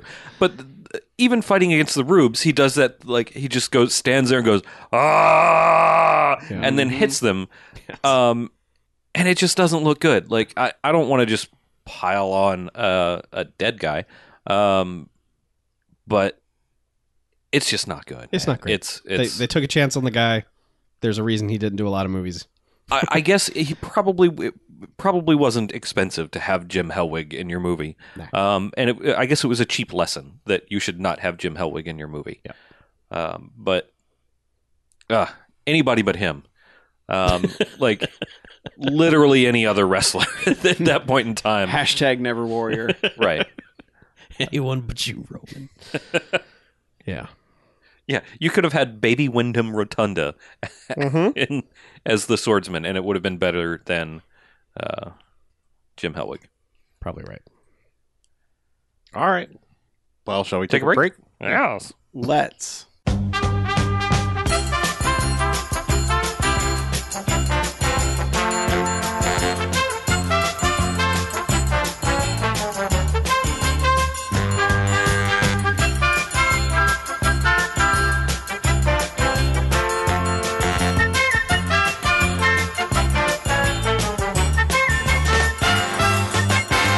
All right, and welcome back. Hey. Bamcast. I think we have some more movies to talk about. Yeah, that's what we do here. we Uh, should talk about movies. Chuck, go ahead. They're probably newer than mine. Okay. Um, one of them's not technically a movie, but it's something I want to recommend. Uh, Santa Clarita Diet on Netflix is a yeah. quality show. Santa Clarita. keep hearing Isn't it just people- Clara. No, It is Clarita. Clarita. Okay. I keep hearing people say, like, I haven't seen a lot of press or anything about it. I've just heard people say, like, on Twitter, just pop up and go, "Hey, Santa Clarita Diet is fucking amazing. You should watch it." Here's the thing about Netflix And then they stuff. disappear. in the There's no background. promotion for any of it. It just shows up. Uh, I saw promotion the day it came out, like Yeah. on Facebook and Twitter. yeah. And that was it. Yeah. And I was like, man, I need to check that out. and they release shit like every 12 hours Mm-hmm. there's a new thing all that like all of a sudden they'll be like here's 20 episodes of a sam elliott sitcom that we shot and i'm like "Wh- what Well, like I, I didn't even mention it, but like same thing. I heard of it like day it got released was that uh, Michael Bolton special. yeah that Which- valentine's which is day pretty special fucking funny. Mm-hmm. yeah like I highly recommend watching. Isn't that the Lonely Island guys Yeah. did Yeah. it? Yeah. yeah. they all show up. Yeah. but yeah, I mean it's like that um, Bill Bill Murray Christmas thing. Mm-hmm. It's just like a weird hour long fucking strange thing. that- Random ass yeah, thing. random ass. This is even more random ass though. Y- yeah but yeah this is this is a quality show um sticks to a good sitcom length so you know you've got 26 minute episodes you can breeze through it real quick Yeah. um 10 episodes and it's good it's one of those shows where funny people weave in and out of it like you, you- it's one of those shows that thomas lennon will show up in and you're just like oh okay that guy and you Mm-hmm. Yeah. know so Which Timothy Oliphant are we getting in that one? uh here's the thing. He is different in every series I've ever seen him in. Uh he is cool and collected and justified. He is fucking a rage machine in Deadwood, and in this he's over the top kind of hysterical because his world is falling apart Mm-hmm. Mhm. and it's it's he- he's great. I mean like it's so good. He's basically always great. yes, I Yeah. have yet to really see him in something where I'm like, oh, that's unfortunate. So that led to this other thing, that and something else. Uh, I was kind of looking at Oliphant's resume and seeing like what I might have missed, and then I And was making sure it wasn't Josh Duhamel or whatever. yeah, yeah. And then I was looking at because we're doing a Doctor Who podcast for Patreon. I was looking over Christopher Eccleston's list, and I was like, "Wait a minute! Both these guys are in Gone in sixty seconds. I don't remember that at all. I have to go watch that now." So I did. Yeah. And Yeah, Angelina with cornrows. y- kind of they come and go for no real Yeah. reason um much like her character who has no point in the movie whatsoever there are too many characters in that movie Mm-hmm. Mhm. um but so i watched it again for the first time since seeing it in a theater uh that movie is ridiculous and also a lot of fun It- with with some few with like a few bits of technology upgrades that movie could be out now and it wouldn't seem any different like characters will hold up old ass cell phones. That's really like the only Mhm. thing that, that sets that movie apart. Well, I mean, yeah, I know it was a remake. Was it a pretty straight remake No. of the original, It or was is it its more own premise thing? only. Yeah. Um, but yeah, Oliphant's uh, he's Delroy Lindo's partner in that. They're the two cops who are hunting down Nicolas Cage, Mhm. Mm-hmm. and Christopher Eccleston is the fucking bad guy in that movie. I didn't remember this at all, like at all. No. And he gets to use his own accent in it, which is remarkable because that never happens. But that that movie is stupid fun. The, the the odd thing about it though is that you figure a movie about a bunch of car thefts is going to be a lot of car chases, Mhm. and it's not really, except for the last bit. Like there's not a bunch of scenarios where they get into some sort of car chase thing. Th- The movie is almost not about cars at all. They're just this periphery, you know, this peripheral idea that the movie is about, but it's hardly a car movie. It's kind of strange. But that was from the era where like every summer you knew you were going to get a Bruckheimer movie. Yep. And it was like, what's the Bruckheimer movie going to be this summer? And it was always just like, well, you know, Yeah, before they made pirates, and we're just like, we make pirates movies now. yeah, but there was always like this summer is going to be the new thing, and it's going to have that logo at the beginning, and all uh, twenty thousand people in it you like, and it's going to be real dumb. Mm-hmm. And I miss that. I miss thinking like, what's the Bruckheimer movie going to be this summer? That's disappointing, but Hmm. can always go back to Gone in sixty seconds because it's real stupid. Uh, but there, the two people in it who I did not know were in it are both very good in it. So When's the last time you watched the Italian Job remake? Is that I didn't remember. I remember not liking that, but it's pretty good. it? I, I Okay. saw- I saw it for the first time three or four years ago. oh, okay. So I'm I might need to just revisit that. 'cause Yeah. I That's a was- good little heist flick. it is. Yeah. It's, perfectly acceptable. I mean, the only thing I remember was, was Seth Green was Napster, right? And he had the Yes. whole thing Yeah. about like I invented Napster. Yeah. That is that is so dumb, but it's played really well. yeah. That movie's that movie's surprisingly good. well, and also like that's kind of the source of the, you know, routing the traffic through Friendster bullshit kind of thing. That's pretty Mm-hmm. Yep. Mm-hmm. much the key right there. yeah. So those are my things. All right. Um, I'll just quickly. I revisited one. I I think I revisited one movie. I'm not entirely sure. I'm revisiting at least uh, something that we did way back on Inpak. Oh. no pretense of cool when Oh. we were doing that. Oh, Bach- right. man. where we did the Sorkin cast. Remember Yeah. that Pop- dead podcast? well, give it up. way back then, I, I said, hey, I've seen almost everything Aaron Sorkin's ever written. Right. I, I, have completed the TV quest. Sure. You know, I had completed that at the time, um, and I realized there was a couple movies I, I, I had missed. Mm-hmm. Uh, so I, I had never seen Charlie Wilson's War, so I watched that one first. Yep. Um, man, like that, that is a... It's almost a tough movie to watch because you, if you know history at all, you know essentially what it's leading up to. Right. Um, however, it is a profoundly fascinating movie. Yes. Um, and if you just skipped it, like I, I think I'm, I've, I, if I recall right, I barely remember that movie being promoted at all. And and what I do remember, it was not promoted right at all. It was Like- promoted like check out your favorite movie stars in a Yeah. wacky movie. Like I, I Yeah. seem to remember them like playing it up like it was almost some fucking Tom Hanks, Julia Roberts romantic comedy Exactly. bullshit. Yes. And like it is not that at all. Nope. Like it is talkie talkie Aaron Sorkin, smart things happening, smart people saying smart shit. Mhm. And Philip Seymour Hoffman is amazing in it. yes. And there are so many people in that movie, like down to like every level. Like it's like a, it's an early appearance of Emily Blunt. Mhm. Um you know, before she was like a recognizable name, um, all of quote unquote Charlie's Angels, the people that work in his office are like just about every, somebody you can recognize if you know if you know anything like oh hey th- you know there's chick from Roswell there's Rachel Nichols you know it's like and anyway but um yeah I mean it's good like and if if you somehow don't know history and you start watching the movie it's it will probably turn out more fascinating I still think you have to kind of know history because they really never come completely out and say look in case you didn't understand what we were talking about Right. this is what this fucking led to. So anyway, but like uh, if you're ignorant of history, you might actually somehow enjoy the movie better. That's the strange thing. Um, Okay. um, anywho, like that's good and it's worth watching. And then I also, um, I think I've watched this movie, but if I did, I completely disregarded it at the time. I watched Malice, which was, I think, his first movie that he ever wrote. I believe it's right up. It's He w- did- way back. He did write it. He kind of came in and, and Script doctor did, or yeah. something? Okay.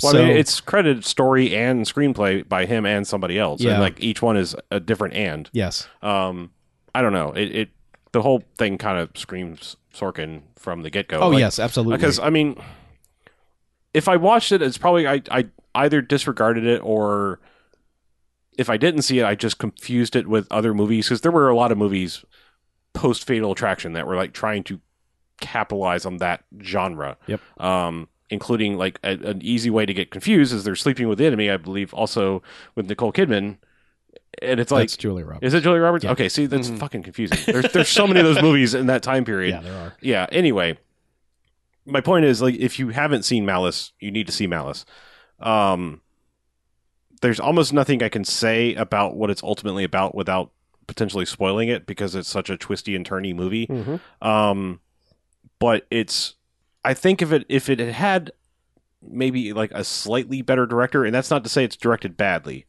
it's it's just if it had had like a slightly higher caliber director i think this would be a movie that would like just be cemented in lore of like this is how you write and make a movie because like even things i was being critical of now like modern day thinking of of movies and characters and gender identities and things like that Mm-hmm. there were things that i was thinking in the beginning of that movie i was just like oh god like this is oh why is this person acting like this way and then you realize like by the end of the movie it is all crafted like it is all of that is happening for a reason and everything you could even gripe about even in a modern day context is completely solved by the end Mhm. and it's kind of amazing for that Yep.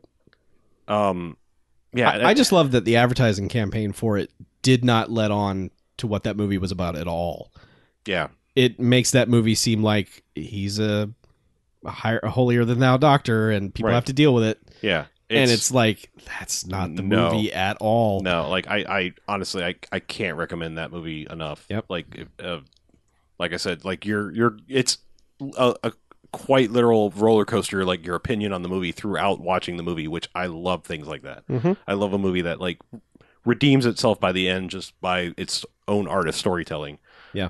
man i i just i was i was floored by that movie because i just was was not expecting that like I at first I thought I saw it. And I just was like, ah, th- this I know this must not have been good because I don't remember a thing about it. And the more I'm watching, I'm like, have I seen this? Did I see this? This is why didn't I remember this? Mm-hmm. but yeah, um, It's strong. I, I I really wish it was more well known than it is. yeah, there there is a there's if I have a gripe about the movie, and this is this is like an early plot point of the movie, so it's not super spoilery.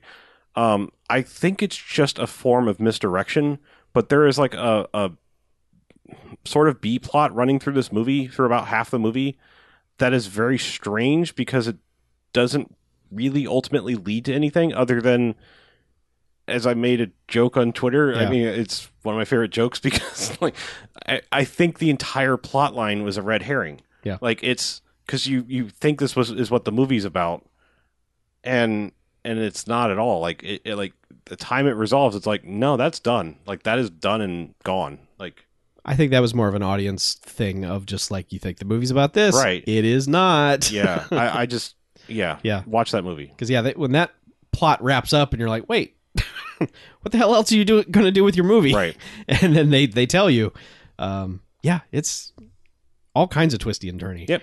and one of the main people in that little B plot is a young Gwyneth Paltrow. Mm-hmm. For like, she showed up for half a second. I was like, who, who is that? Because she looks very different Yes. at that age. But Yep. yeah. Anyway, but yeah, I man, yeah, just Alec Baldwin. Like that's two Alec Baldwin movies in a row for me. But man, that Alec Baldwin of that time, I am now convinced, hundred percent convinced, he would have been made it made a great Batman at the time Mm-hmm. that ti- that that, that time period. But yeah. Highly recommend that movie I- if you- if you can find it. It's- It is on Blu-ray, Okay. so Oh, good. Yeah. Physical media. yes. I mean, because like you're, you're watching and like there's there's really clever camera stuff going on in it. Like it's just there's something about the direction of the movie that is keeping it from being like a pure classic. Mm. Anyway. So speaking of classics, Mm-hmm. uh I huh. was thinking about Bill Paxton All right. passed away, That's true. Yeah. which sucks. Yes. And I realized I can't think of a single performance of his I didn't enjoy. Nope. Like is was he did he have like a perfect record? Even even the line delivery in Twister when Carrie Elways gets sucked into the her, into the tornado Yeah. and he's like god and he smacks the dash is like just knowingly bad enough that I love it. Yeah, I think that. But I mean, I the just- whole I movie is really- that way. Kind Yeah. of. like it, Yeah. everyone's kind of playing to like th- this is kind of dumb, isn't it? Yeah. I, I, don't- I don't think that he has been. I mean, he has been in some bad movies, but But he's never the he's bad never part of it. been embarrassing. Like, I mean, I think the thing is, is that you saw him so early going so far over the top that there was never going to be another moment where he was ever going to appear to look foolish in a role because he went completely panicky idiot in Aliens and then, you know, everyone loved it. Like, there's no one who's like, man, fuck that guy. Well, you think about it, like aliens, like he is what makes that movie because he's such a cocky shit throughout, Mhm. and it immediately sets the stakes. So, like it it firmly plants the stakes in. Yeah, these guys are fucked because he is losing his shit. Yeah. and it's and it it's funny how he's doing it, but it's also like you know character building for everyone else Mm-hmm. because he's he's just showing how humbled they all are. Yeah. And yeah. And and, the, and just some of the exchanges he has with Vasquez are just some of the best Mhm. stuff in movies. And it, it, I'm sure it will never happen again. But Hollywood, take note.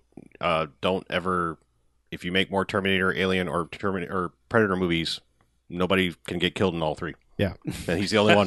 he's the only person that's been killed on screen by all Yep. three. but yeah, I just that guy. I mean, like even like recently, he would show he would show up in like he was no longer uh, an advertising selling point in a lot of movies. Like he would show up in Edge of Tomorrow, and Yeah.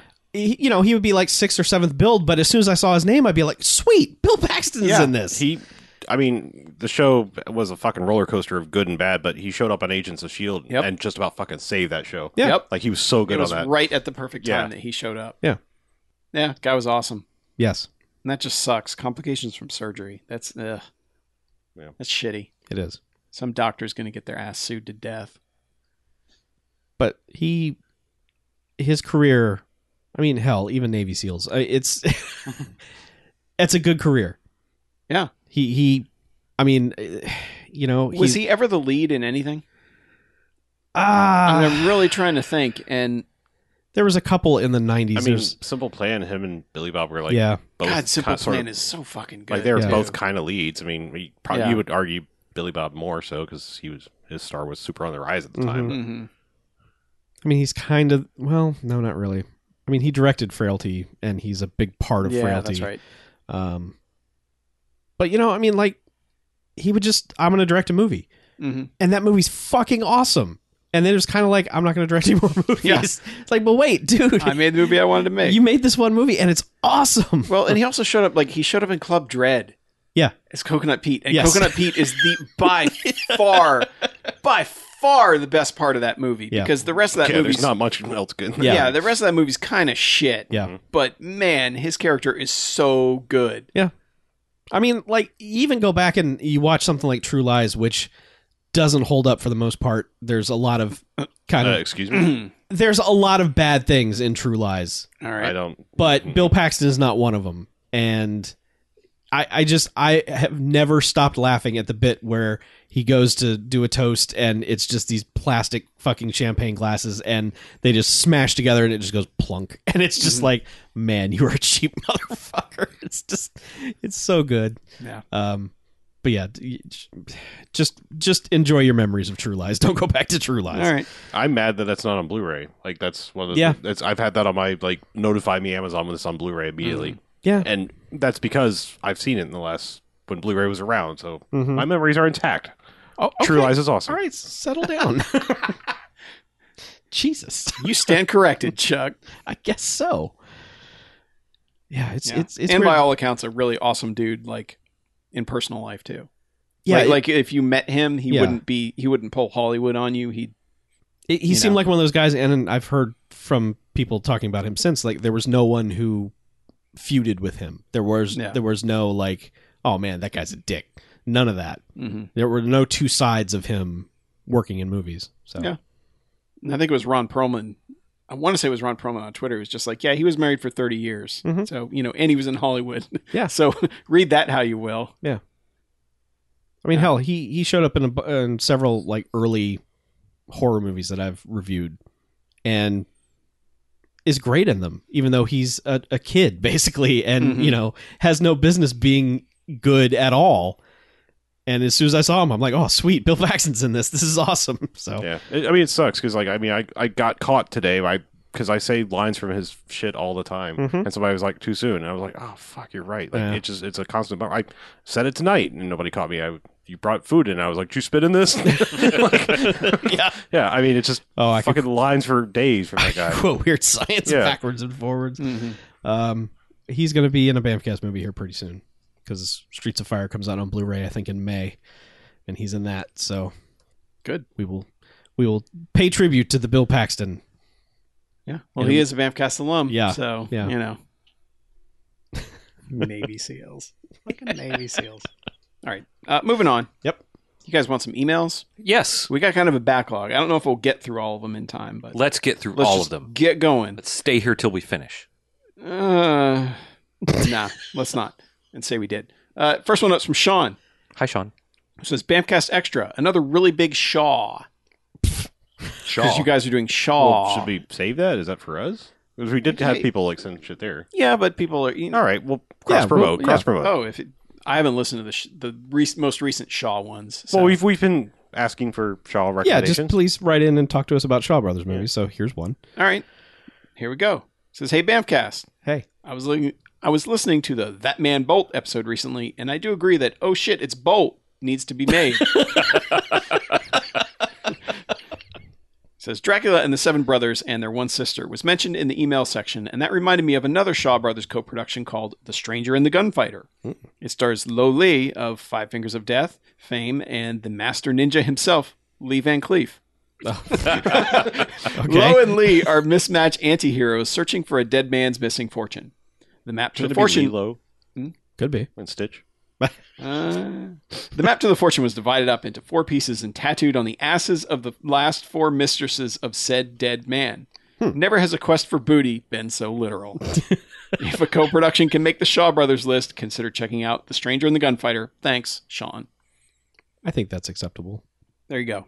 I mean, uh, Cleopatra Jones and the Casino of Gold was a Shaw Brothers co-production, That's right. so certainly allowed. Oh, of course. All right. Uh, next one up is from uh, Jay from Vegas. Ooh. And he Or titles this Jagus, as I like to call him. Jagus. Jagus. Uh, he's titled this one John Wick Chapter 2 is a huge steaming pile of shit. Hmm. Hey, Bamcast crew. Jay from Vegas here, and I cannot wait to see your faces when Mackie reads the title of this email. For my honest opinion of John Wick Chapter 2, just know that I'll be taking a week off when it hits the dollar theater and buy a ticket for every showing so I can live in the world of John Wick and witness the beauty of him fucking murdering the population of a small country. Another quick note I did see John Wick at the luxury theater, and the ticket prices were the same as what I paid in California for a regular theater, and the experience was so worth it.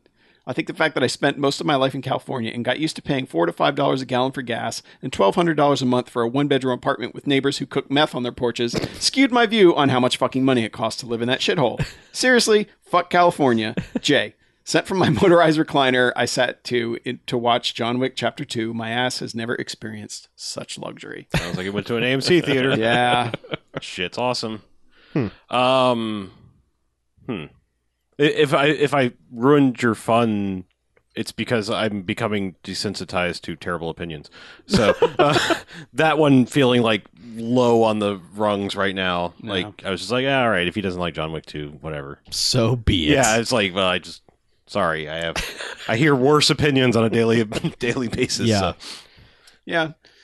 I, I there's a vocal contingent of people that big fans of John Wick 1 who do not like 2. I'm sure.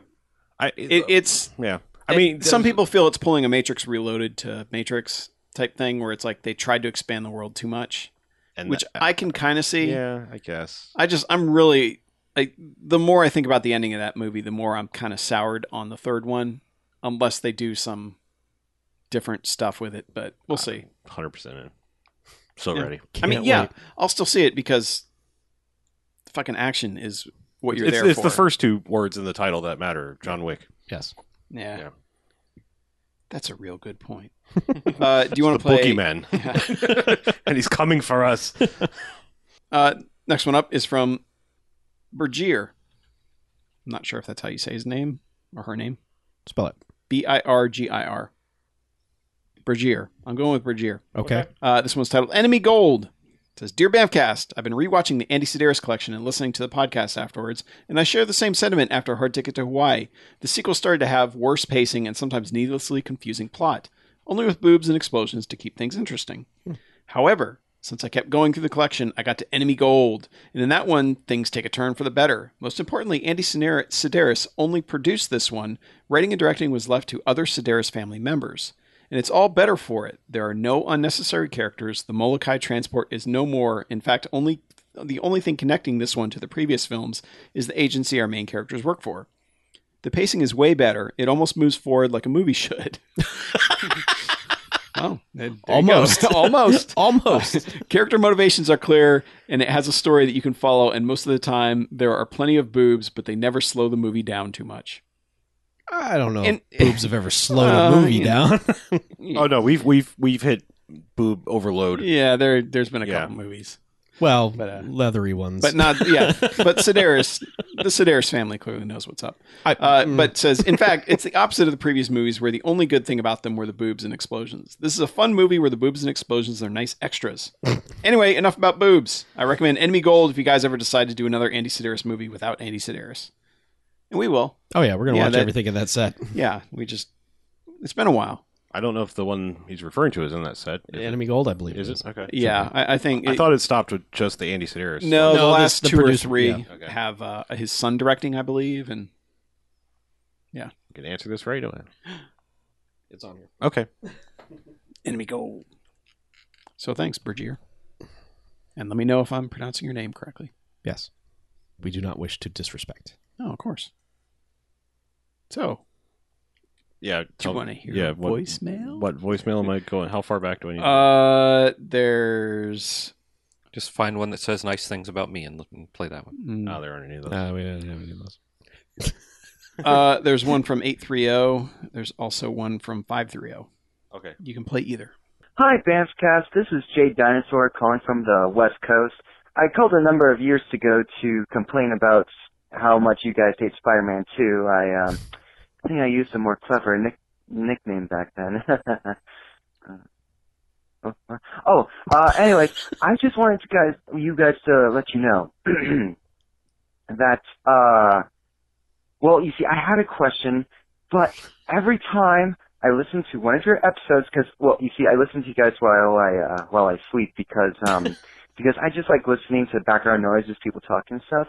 And every time I listen to one of your episodes, and then I wake up at the end, I'm listening to the closing out music, and it terrifies me. I just don't know what to say. It's just every time I hear it, I'm just like, ah! and uh, uh, could you guys maybe talk about uh, what you find as the strengths and negatives of your rating system? I think it's really interesting and unique, original. Okay, thanks. Bye. You guys are- uh. well, it took a while to get there, but that's an excellent question. Um, thanks, Jay. Um, What was the? we, we should go back to singing the theme song when we close out. Sure. But uh, no, it was uh, the rating system. What do you think Uh-huh. the strengths and weaknesses are? I I'm prepared to answer this. Okay. Yeah. been thinking about this question for a Mhm. while. I'll have you now. Um, the strengths are literally everything about it, and the weaknesses are none. I think the weakness is that we care too much. We put too much thought Yeah, into we're, it. we're too much of a perfectionist. yeah, really. about I it. mean, Yeah. it just it, it keeps us from really doing our, Our job. weaknesses, we just can't leave work undone. Yeah. no. We are addicted to overtime. Um, I Uh, think I think the sole weakness is not having a zero rating. Yeah. If I had to complain about anything, but I also think that it forces us to be like, no, you either recommending this movie or you're not. Yeah, and I think I think when we finally got to the point that we established that's what the the line was, Mhm. it became slightly easier. Yeah. because it's like, all right, one either way is very meh, but one on either side is like, would I watch it again or tell somebody to watch it? Maybe barely. Yeah. Mhm. Yeah, and that's where you get a one jocks. Yeah. And if it's like a no, it's like, all right, well, then that's a one bag. Yeah, and if you ever listen to the very, very, very early episodes, we didn't have it, Yeah. Nope. and it feels like the show really gelled a lot more once we could have a firm rating on things. Sure. Yeah, Like I said, and then it evolved and you know became all right. Uh, if it's a bags, it's like I don't want to see this again. I wouldn't recommend it. How strongly would you not recommend it? Yeah. Mhm. Yeah. Five is like burn it off the face of the earth. Mm-hmm. Five bags, that is. Yeah. So, Yeah, um, Scott mentioned something in the chat, and that is that um, it is difficult to use that rating system outside of the podcast. Yeah. Um, That that was going to be my thing of because like when I go to Letterbox to to log the movie, I'm like, okay, what does three jocks really mean in a five star world? well, Well, the- like then you have. I mean, two and a half is your zero. the E easiest way is to, Oh. yeah, is to, well, no. Uh, it's still hard. It- I would say, like, in a five star rating scale, like zero stars would be five bags. Like, if you if you look at it as a 10 point scale, so Yeah.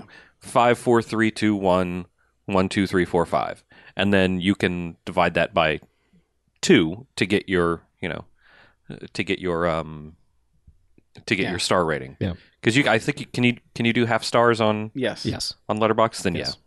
yeah. Yeah, Um, I used to do it that way, but I stopped because it it the ratings didn't look right to me. Yeah. There's no other way to explain it. You would look at it and go, "That's not a four and a half star movie." You know, it's like no, that's more of like a three and a half. Eh, I, I don't know, You kind It- of have it- to just eyeball but it. it, it's also so like like you do it your way. yeah. It's also when you tell somebody outside of the show, like, oh, it's five jocks, like, what? it- yeah, but it is Uh, sure. That, it is also one that is uh, like i think you would give a, a movie a different rating on letterboxd like if you want to translate our ratings directly to letter to a scale then fine Mm-hmm. Mhm. but i don't think they really apply to the typical movie scale either no. so 'cause- some I mean, let's be honest. Like Robot Jocks is not fucking Casablanca. They- They're not five star movies by Uh, movie I mean, it's making close. standards. it's like 4.9 stars Well, yeah, Well, well, know that, what I'm saying. I mean, yeah. like you really think about it in full on real ass movie. well, it making. also made me like look at which ones I could go. Yeah, that's still just an awesome movie. Mhm. You know, like Truck Turner, that's five stars no matter what scale I watch that movie on because Mhm. Mm-hmm. that movie is fucking awesome. okay. You know, but but also like I could look at. Actually, I think I gave King of the Kickboxers five stars too because I was like, man, that movie's kind of pretty much awesome too. uh, what did we give story of ricky did we That was that was episode pre-rating two, so there was it was no rating pre-ratings, scale. but Okay, it I think was when we, pre-ratings. we we went back early on, like as soon as we had the rating system, we went back in the spreadsheet and actually gave them ratings, and I think we all gave it fours. okay I think All we right. all gave it, eh, but that was also at a time where we were like, nothing could be five jocks because only True. robot jocks is five jocks. there's there's some stuff that's that's n- just not that like and we will come across more stuff that's that's not good that will still be f- a fucking five jocks movie because it kicks ass scale. Right. Um, that's what I'm getting. at. I mean, it's like ours is a little That's- bit more on the fun scale and not necessarily like yes where I sat down and were forced to review this critically.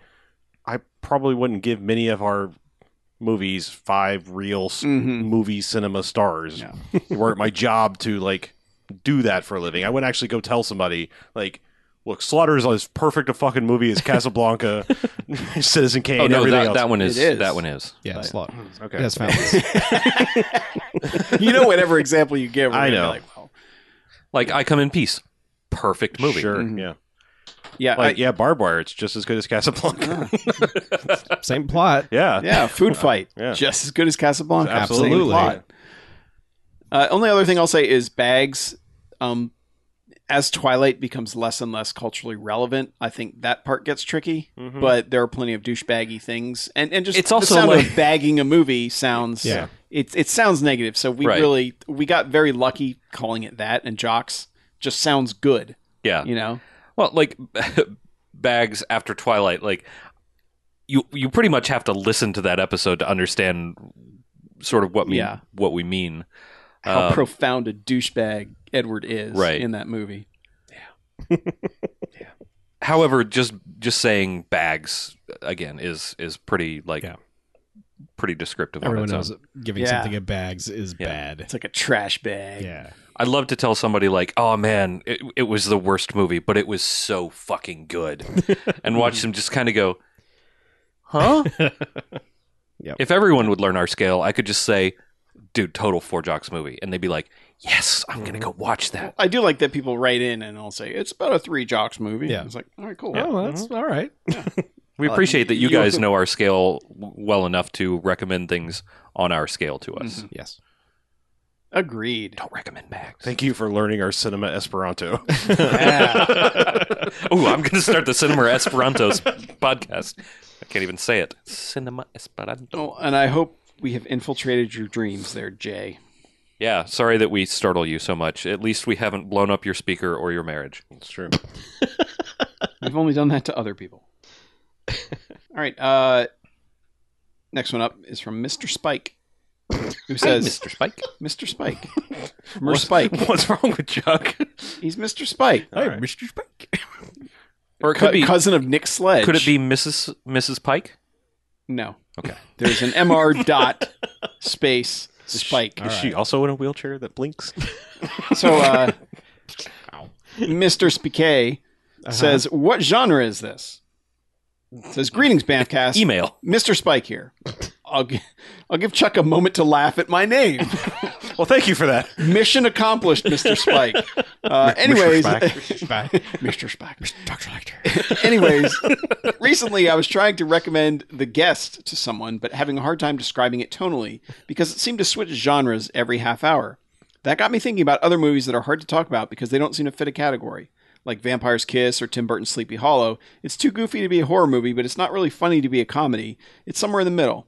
Like the directors kept changing their mind on what the movie was. Hmm, Club Dread. Yeah. yes.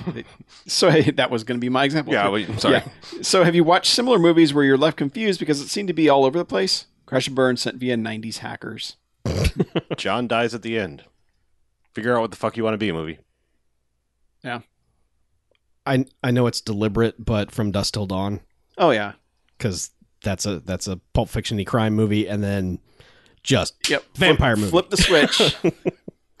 I mean, there is no hint of vampires in the first 30 minutes of that. It is just dudes on the run and Mm-hmm. crime has happened. And then all of a sudden they're in a place and boom, vampires. And then from there it's nothing but vampires. Yeah, I mean, it doesn't always break a movie. I mean, sometimes No. it's good if it's done well. Like, A Cabin in the Woods is kind of genre bending. Yeah. Mm-hmm. Uh, uh, Evil Dead Two is genre bending.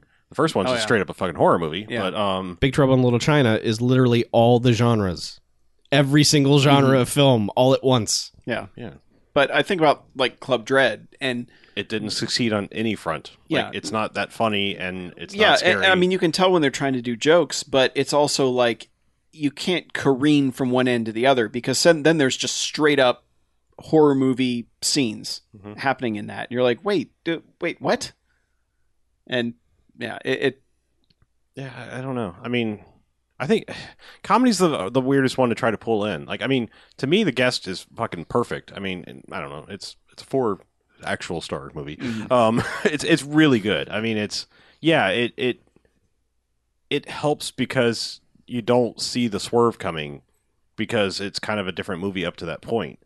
Um, but I mean, if I were like doing the old like, well, where the fuck do I put this in blockbuster? It'd go in the thriller section. I mean, that's Mhm. just your generic like, it's not horror, but it's thriller. Yeah. And there were a lot of early 90s, like, you know, al- almost I want to say like parents' movies, like Dave is one of those movies that I'm just like, is this supposed to be a drama? Is this supposed to be a comedy? It's not really very it's a much of. dramedy. Yeah, but it's not really very much of any of them. you know, th- there's a lot of stuff like that. And the early 90s was rife with a lot of those type things. Yeah. Where it was like, we're just middle of the road. Mrs. Doubtfire Yeah. is wacky comedy bookended by heartfelt, serious drama bits. Mhm. that are actually better than the comedy bits. But Yeah. um, I, I run into the problem a lot with both horror movies and science fiction because there are so many of them that could go either way. It's like when you do a horror movie in space, it's like, okay, wait a minute, what is this? Is it a horror Mhm. movie or is it a science fiction movie? Um, that gets tricky. Yeah. So Yeah, but uh, I mean, just recommend people the guest. I, I I knew nothing about the guest going in, so that's I think that's the best way to re- just they either trust you or they- they don't. I mean, that's that's really what it comes down to. Sometimes you just have to say, just trust me and watch the damn movie. Yeah. And like, Do- do you like good movies? just- Watch this I mean, movie. I, to me, like if you're trying to explain it, they're like, "What kind of movie is?" it?" It's just like, look, the less you know about it, the, the Mhm. better you're going to be. If you- if you'll just trust me, Yeah. Like, you know the person's taste. Like, if, I mean, if they don't like violence or whatever thing, you know, then and if it goes there, don't Yeah. recommend it. But like I said, sometimes it's just the less you know about a movie, the better. I mean, most people like most people will watch anything. There, there are a certain subset of people who will just be like, "Don't ever recommend a horror movie to me. I don't like horror movies," which is fine. Some people just don't like the worst parts of humanity on film. But Well, some people just like physically do not like being scared. yeah, Like, it, absolutely. it hurts them or Yes. something. You know, like some people like like that tension and Or build. people like my wife who have an, who has enough trouble sleeping as it is. Yeah. I don't, you know, need her imagining horrible, horrible things happening to. But I mean, Happening like to her. comedy, drama, thriller, etc., on and on. It's like at that point, it's just like, is the movie good? Yeah. You will like it. That kind of thing. It, it's like what we were talking about when we were. How do you recommend a movie without spoiling it? Yeah. It's like, hey, do you like good movies? Here's one. Yeah. And if they start peppering you for information, like, well, what's it about? It's just like, just watch it. Yeah, watch it's the fuck- good. Trust me. yeah, Yeah, it's two hours. Yeah. I you think got that- two hours. The thing about like the genre bending things, they they usually come out and are good because a genre has gotten stale. Mhm. Like eh, you know, like every ten years we feel I feel like all right, horror has become rote, and then you get scream, Yeah. you know, and then like every you know ten more years go by, and it's like here's Cabin in the Woods, and it's Mhm. like you know just every once in a while it's like you just need these things. It's like all right, this is not your fucking standard run of the mill slasher movie whatever thing. It's Mhm. like we are doing something different, and here it is. Mm-hmm. Yep. And some people don't like it. Some people like go into a movie and it's like if it's not what they thought it was should be, fuck that movie. Yes. Like people that were like went into Cloverfield original one and were like, that why isn't it a giant monster movie? Mhm. It's like well because you've seen those. Now we're trying to show you the, what happens on the ground level, and you know I'm not defending the movie one way or the other. It's just like it's, maybe that's interesting. Like give it a chance. Some people are just like, no, not what I was expecting. Fuck it. Yeah. You know. You want to play another voicemail? Sure. Yo, Bathcast, Eli G from Virginia. And I was wondering if you had any really specific subgenres of movies that you find particularly entertaining. For me, there's the secret illegal martial arts tournament, possibly to the death movie, like Bloodsport and American Samurai. There's the use nukes to stop a natural disaster movie, like The Core and Sunshine. There's dystopian future cop movies, like RoboCop, Time Cop, Cyborg Cop, The One, Judge Dredd, Dredd, Demolition Man, and Blade Runner, and finally the Everything About Space Wants to Kill Us movie, which is almost every movie ever set in space. Thanks for all the laughs. Crash and burn. Eli out. Super specific subgenres. Okay. I I think I like most of those Yeah. that you mentioned. Yeah. Um, I like when an action star plays twins. That is very specific. Mm, Which that- that's super specific. Which okay, I'll get even more specific. I like the three movies where Jean Claude Van Damme has played twins. yeah. Oh, so give me a movie where Well, Jean Claude Arnold- Van Damme plays Arnold twins. Schwarzenegger has played a twin. kind of. Mm-hmm. kind of. Uh, I I will always be a fan of something that's gone out of style since the '90s, but like the clever criminals talking Tarantino knockoff thing, you know, like Way of the Gun, Oh yeah, and you know stuff like that, where it's like, Two Days in the Valley. yeah, yeah, yeah, where it's Thanks for just doing Denver. mm-hmm. yeah. Yep, They're where it's just constant, just like- criminals talking shit to each other, Yeah. and they're also like, you know, they they got some plan going on at the same time. Mhm. And there's a random stupid friend that they run into that they have to, you know, they have to deal with in one way or another. that- God, there were hundreds of those things. I know. Man. and I liked like ninety percent of them. yeah, I mean, I'm trying to think. Like, I'm trying to narrow it down because, like, I'm, sci-fi is my fucking jam. Mhm. Like, you know, I will watch. I am just like you probably are with horror movies. I'll watch just about any sci-fi movie, Mhm. like as long as it just isn't like 100 percent CG bullshit. Right. Um, but I mean, like s- very like a specific subgenre of that. I don't. know. Well, I, mean, think kind of what we were establishing last week when we were talking about Arrival. I think the new sci-fi sub subgenre of really sciency sci-fi Mhm. that's been coming out. You know, Gravity, Interstellar, Arrival, The Martian. I- Yeah. I, like this kind of like this new sci-fi that's not just about space battles. It's it's about here's the reality of space. right. it's fucking scary. Yeah, I mean, I, gue- I guess if I had to narrow it down, it's like I I like the I'm on a journey things, Mhm. like stick people on a sun uh, like sunshine where stick people on a, on a craft for a long period of time like i know people don't like the end of that movie but like what gets me is the lead up of like seeing all the parts that it would take to actually survive in space the dynamics of being stuck in a tube with people and you know that's probably why i like passengers more than or it sounds like i like passengers more than arrival Yeah. just because it's like all right well they're on a fucking spaceship going somewhere cool like Mhm. interact now Mm-hmm. Yes. yeah.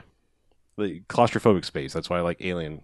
You know, it's like s- fucking space truckers, like Yeah. getting along, Yeah. or, or fighting or whatever. That's why we like space truckers also. yes, Yeah. Space trucking movies, you could say, Yeah, is our yes. jam. Yes. Sure. and of course, you know, giant robots fighting. It's That is a good subgenre. that's there's not enough of that. Um, one of Chuck's favorite incredibly specific movie genres is five sibling golden retriever puppies movies. Yes. Those are great. I love movies about five identical golden retriever puppies. with Uh. distinct personalities. Exactly. they should make space trucker buddies. yeah, okay, I'd watch. We already had buddies in space though. No, but I want space. I want them trucking. I want them doing trucking things. I think they should make service buddies. what? Somehow that strikes me as both extremely wrong and something that Yeah. they should probably do. They're PTS dogs. PTS. Post traumatic stress dog. I mean, I'm- I'm good serious. call on the acronym. It's, it's Yeah. pretty accurate. I, Um, I'm just saying, like you know, like let's let's make an America fuck yeah buddies movie. You know, like saving soldiers. It's like Max Oh, that, that- nobody saw, oh, but those kinds of dogs. yeah, service animal. dogs. Oh no, I No, thought no, you meant like seeing eye dogs. yeah, No. I thought you meant like No, what like- people actually call service No, like, animals like, I- I need instead connection. of animals in the armed services. Well, I would watch that too. Army buddies. Yeah. Like strapping up one of the clumsy buddies puppies to someone who's blind. She's like, go, Well, I mean, maybe grown-up buddies. B dog. I could. That's Airbud. I could do yeah, but not. But when there's five of them, Oh. grown-up service Yeah. buddies, Okay. bomb sniffer buddies. service service buds. Going out on missions. Yeah, and hopefully B Dog fucks up at some point. He cuts the red wire. Yeah. Can we call it the bark locker? Someone to get that Vin- Robert Vince guy on the line. We're- we're bringing him back. One more buddies No, movie. he's he's out of the buddies world. nah, Oh, man. man. we're bringing him back. Nope. It's all monkey movies now. Mm. And whatever the Maybe the monkey. American- maybe the monkey's the one that has the PTSD. Eh, That monkey's seen some shit. that monkey's thrown some shit. so God. R- Russell Madness has like the concussion syndrome and Yeah, oh no, he's yeah. got E. CTE. and now he needs seeing eye buddies. Yes. They're, they, they, he could see just fine. Seizure buddies. Look. Service animals aren't always just seeing eye dogs. Let's do another voicemail. All right. One from two one four. Hey, Bamfcast, it's Scott from Seattle here. I just got done watching a movie from 1996 by the name of Bad Moon. It's the story of uh, a dog who is trying his best to protect his human family from the vicious werewolf. The problem is the vicious werewolf's human self happens to be related to them. It's actually a pretty cool, uh, tense little horror film where a dog actor and a man get into constant stare offs and don't blink situations. Uh, at one point, a dog's fighting a dude in a pretty good werewolf suit. Um, I would definitely say check this out, One Doggist, because the protagonist is definitely 100% the dog. Uh, they don't focus on any way uh, anyone else as much. The uh, mother is played by Mariel Hemingway, and uh, I don't think anyone else was in anything real big, but if they were, it was from stuff y'all would know way better than me. So I'm just saying, check out 1996 Bad Moon, because it's an amazing amount of dog acting here. Scott out. Is it Michael Pare in that? Sure, why I not? want to don't say know. he is. I, I remember that movie from my video store days. Um, I've never seen it, but it sounds more appealing now that yeah, dogs fight werewolves and shit and staring contests. Yeah, Michael Pare. He's the male lead, Okay. star of the Philadelphia Experiment. Well, apparently the dog is the Mm-hmm. lead, according to that voicemail. Yeah, that's- Chuck. that's what Scott told us. dog's name is Thor. It's a good dog name. Played by a dog named Primo. Oh, Primo. not as good a dog name. Primo. That dog is not alive right now. Yeah. If that was 96, Guaranteed. No, Yeah. that dog is chilling out on a farm with Yeah, all that- the other good That boys. dog's totally cool. but it's All right. on the list. Uh, we got one more email we'll get to. Okay. First, I want to note Iron Giant is available on Netflix right now. Cool. Really? Just Hell yes. Watch that. watch fucking Iron Giant because that is an amazing movie. Mm-hmm. Cool. Anyway, last one up is from Yuri. Hey, it's Jerry. Yep. says request. Denied. I mean, Go on. Ho- Hang on. says, I don't have an actual title in mind, but I would like y'all to do another Ice Tea movie just because I like y'all's Ice Tea impressions. Also, I'm enjoying your Patreon content. Hope you guys enjoy my one plus dollars a month. Yuri. Thanks, Yuri. And we do enjoy thanks, your money. Jerry. We like yeah. your money. Keep thinning it to us. I wanted to make sure to Yeah. get the iced tea impersonation Mm-hmm. in there. Sure. kids are grinding up one dollar bills and they're floating them in Mountain Dew. They're calling it the Patreon special. Yeah. There, there's plenty to choose from on Ice T's filmography, so yeah, he, we, he needs to make a return. It's been a while. It's been a while. Either him or Terrence Howard. I en- I enjoy our Terrence because Howard. it's the same impression. nah. Ter- Terrence Howard is a little higher pitched than Terrence Howard. I thought we decided to do Terrence Howard. You just had to remove the lisp. Yeah, Was Nah, that the trick? you Just can Terrence still Howard. you can still have well you have the lisp and then it's a little Mike bit, li- Tyson. little bit, yeah. Because yeah, Terrence Howard is Mike Tyson without the lisp. and it's Mike Tyson. There we go. Yep. Mike Tyson. There, there it is. Yep. Found my Mike Tyson. There's so many of those guys with you know Mm-hmm. good accents, good unique, like snowflakes, Mm-hmm. good vocal ticks.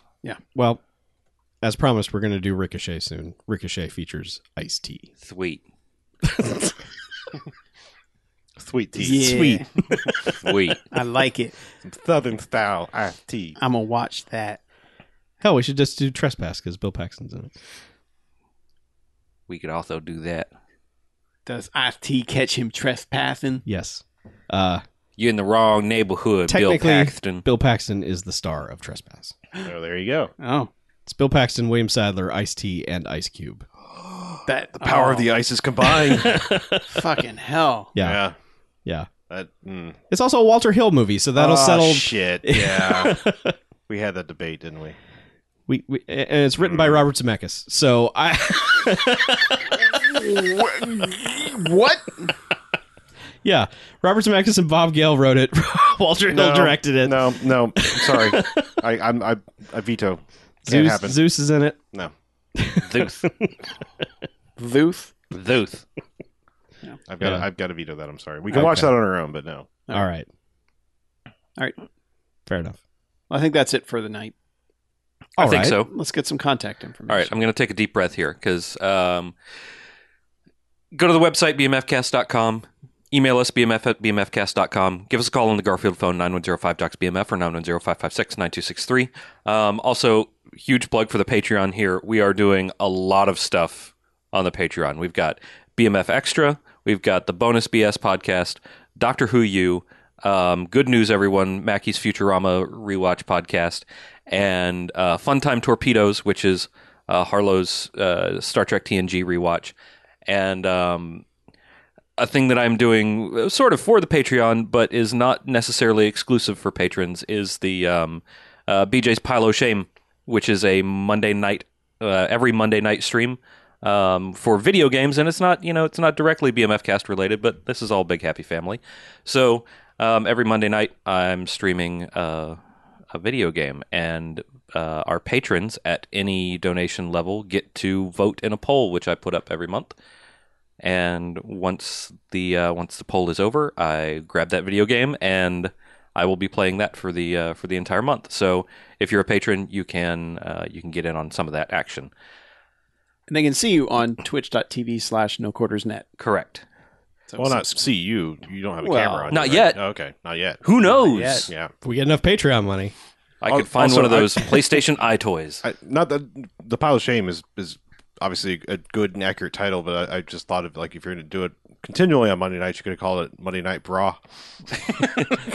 No, thank you. I don't want to. I don't want to play any GameCube with you. Um, Oh, come on. Come on, bra. Yeah. Bro out. But um, uh, sorry, it's it. I f- have already forgotten the real thing that I titled it, which is BJ versus the pile of shame. Oh, okay, okay. Oh, Okay. Well, that's that's totally different then. yeah, but Monday Night Bra is is all right. That's a pretty good joke. Um, I was I honestly was trying to think of something that was like Monday Night Wrestling or football Mhm. adjacent, but um, I wasn't that clever. So, um, anyhow, that's I mean that's what we're doing. The Patreon is chock full. Some of the things are at the five dollar level. A lot of things are at the one dollar level. Um, we are cranking out content there. So if you uh, if you feel like we're worth it, throw a couple bucks our way, and uh, you'll get some sweet ass hot new content. Um, and it is just pouring in all the time. It seems like it seems like every day there's a new something posting on the Patreon. yeah. I'm, so gonna, I'm, gonna, I'm gonna spoil the. I'm not putting out Funtime torpedoes during the week this week. I just don't have time. Yeah. and I'm also gonna try to make the second episode more coherent, where I actually talk about what happens in the episode instead of just like immediate stream of thought. Whatever, man. Well, I know. I was just like, literally, the last one was like, the credits were rolling. Pause.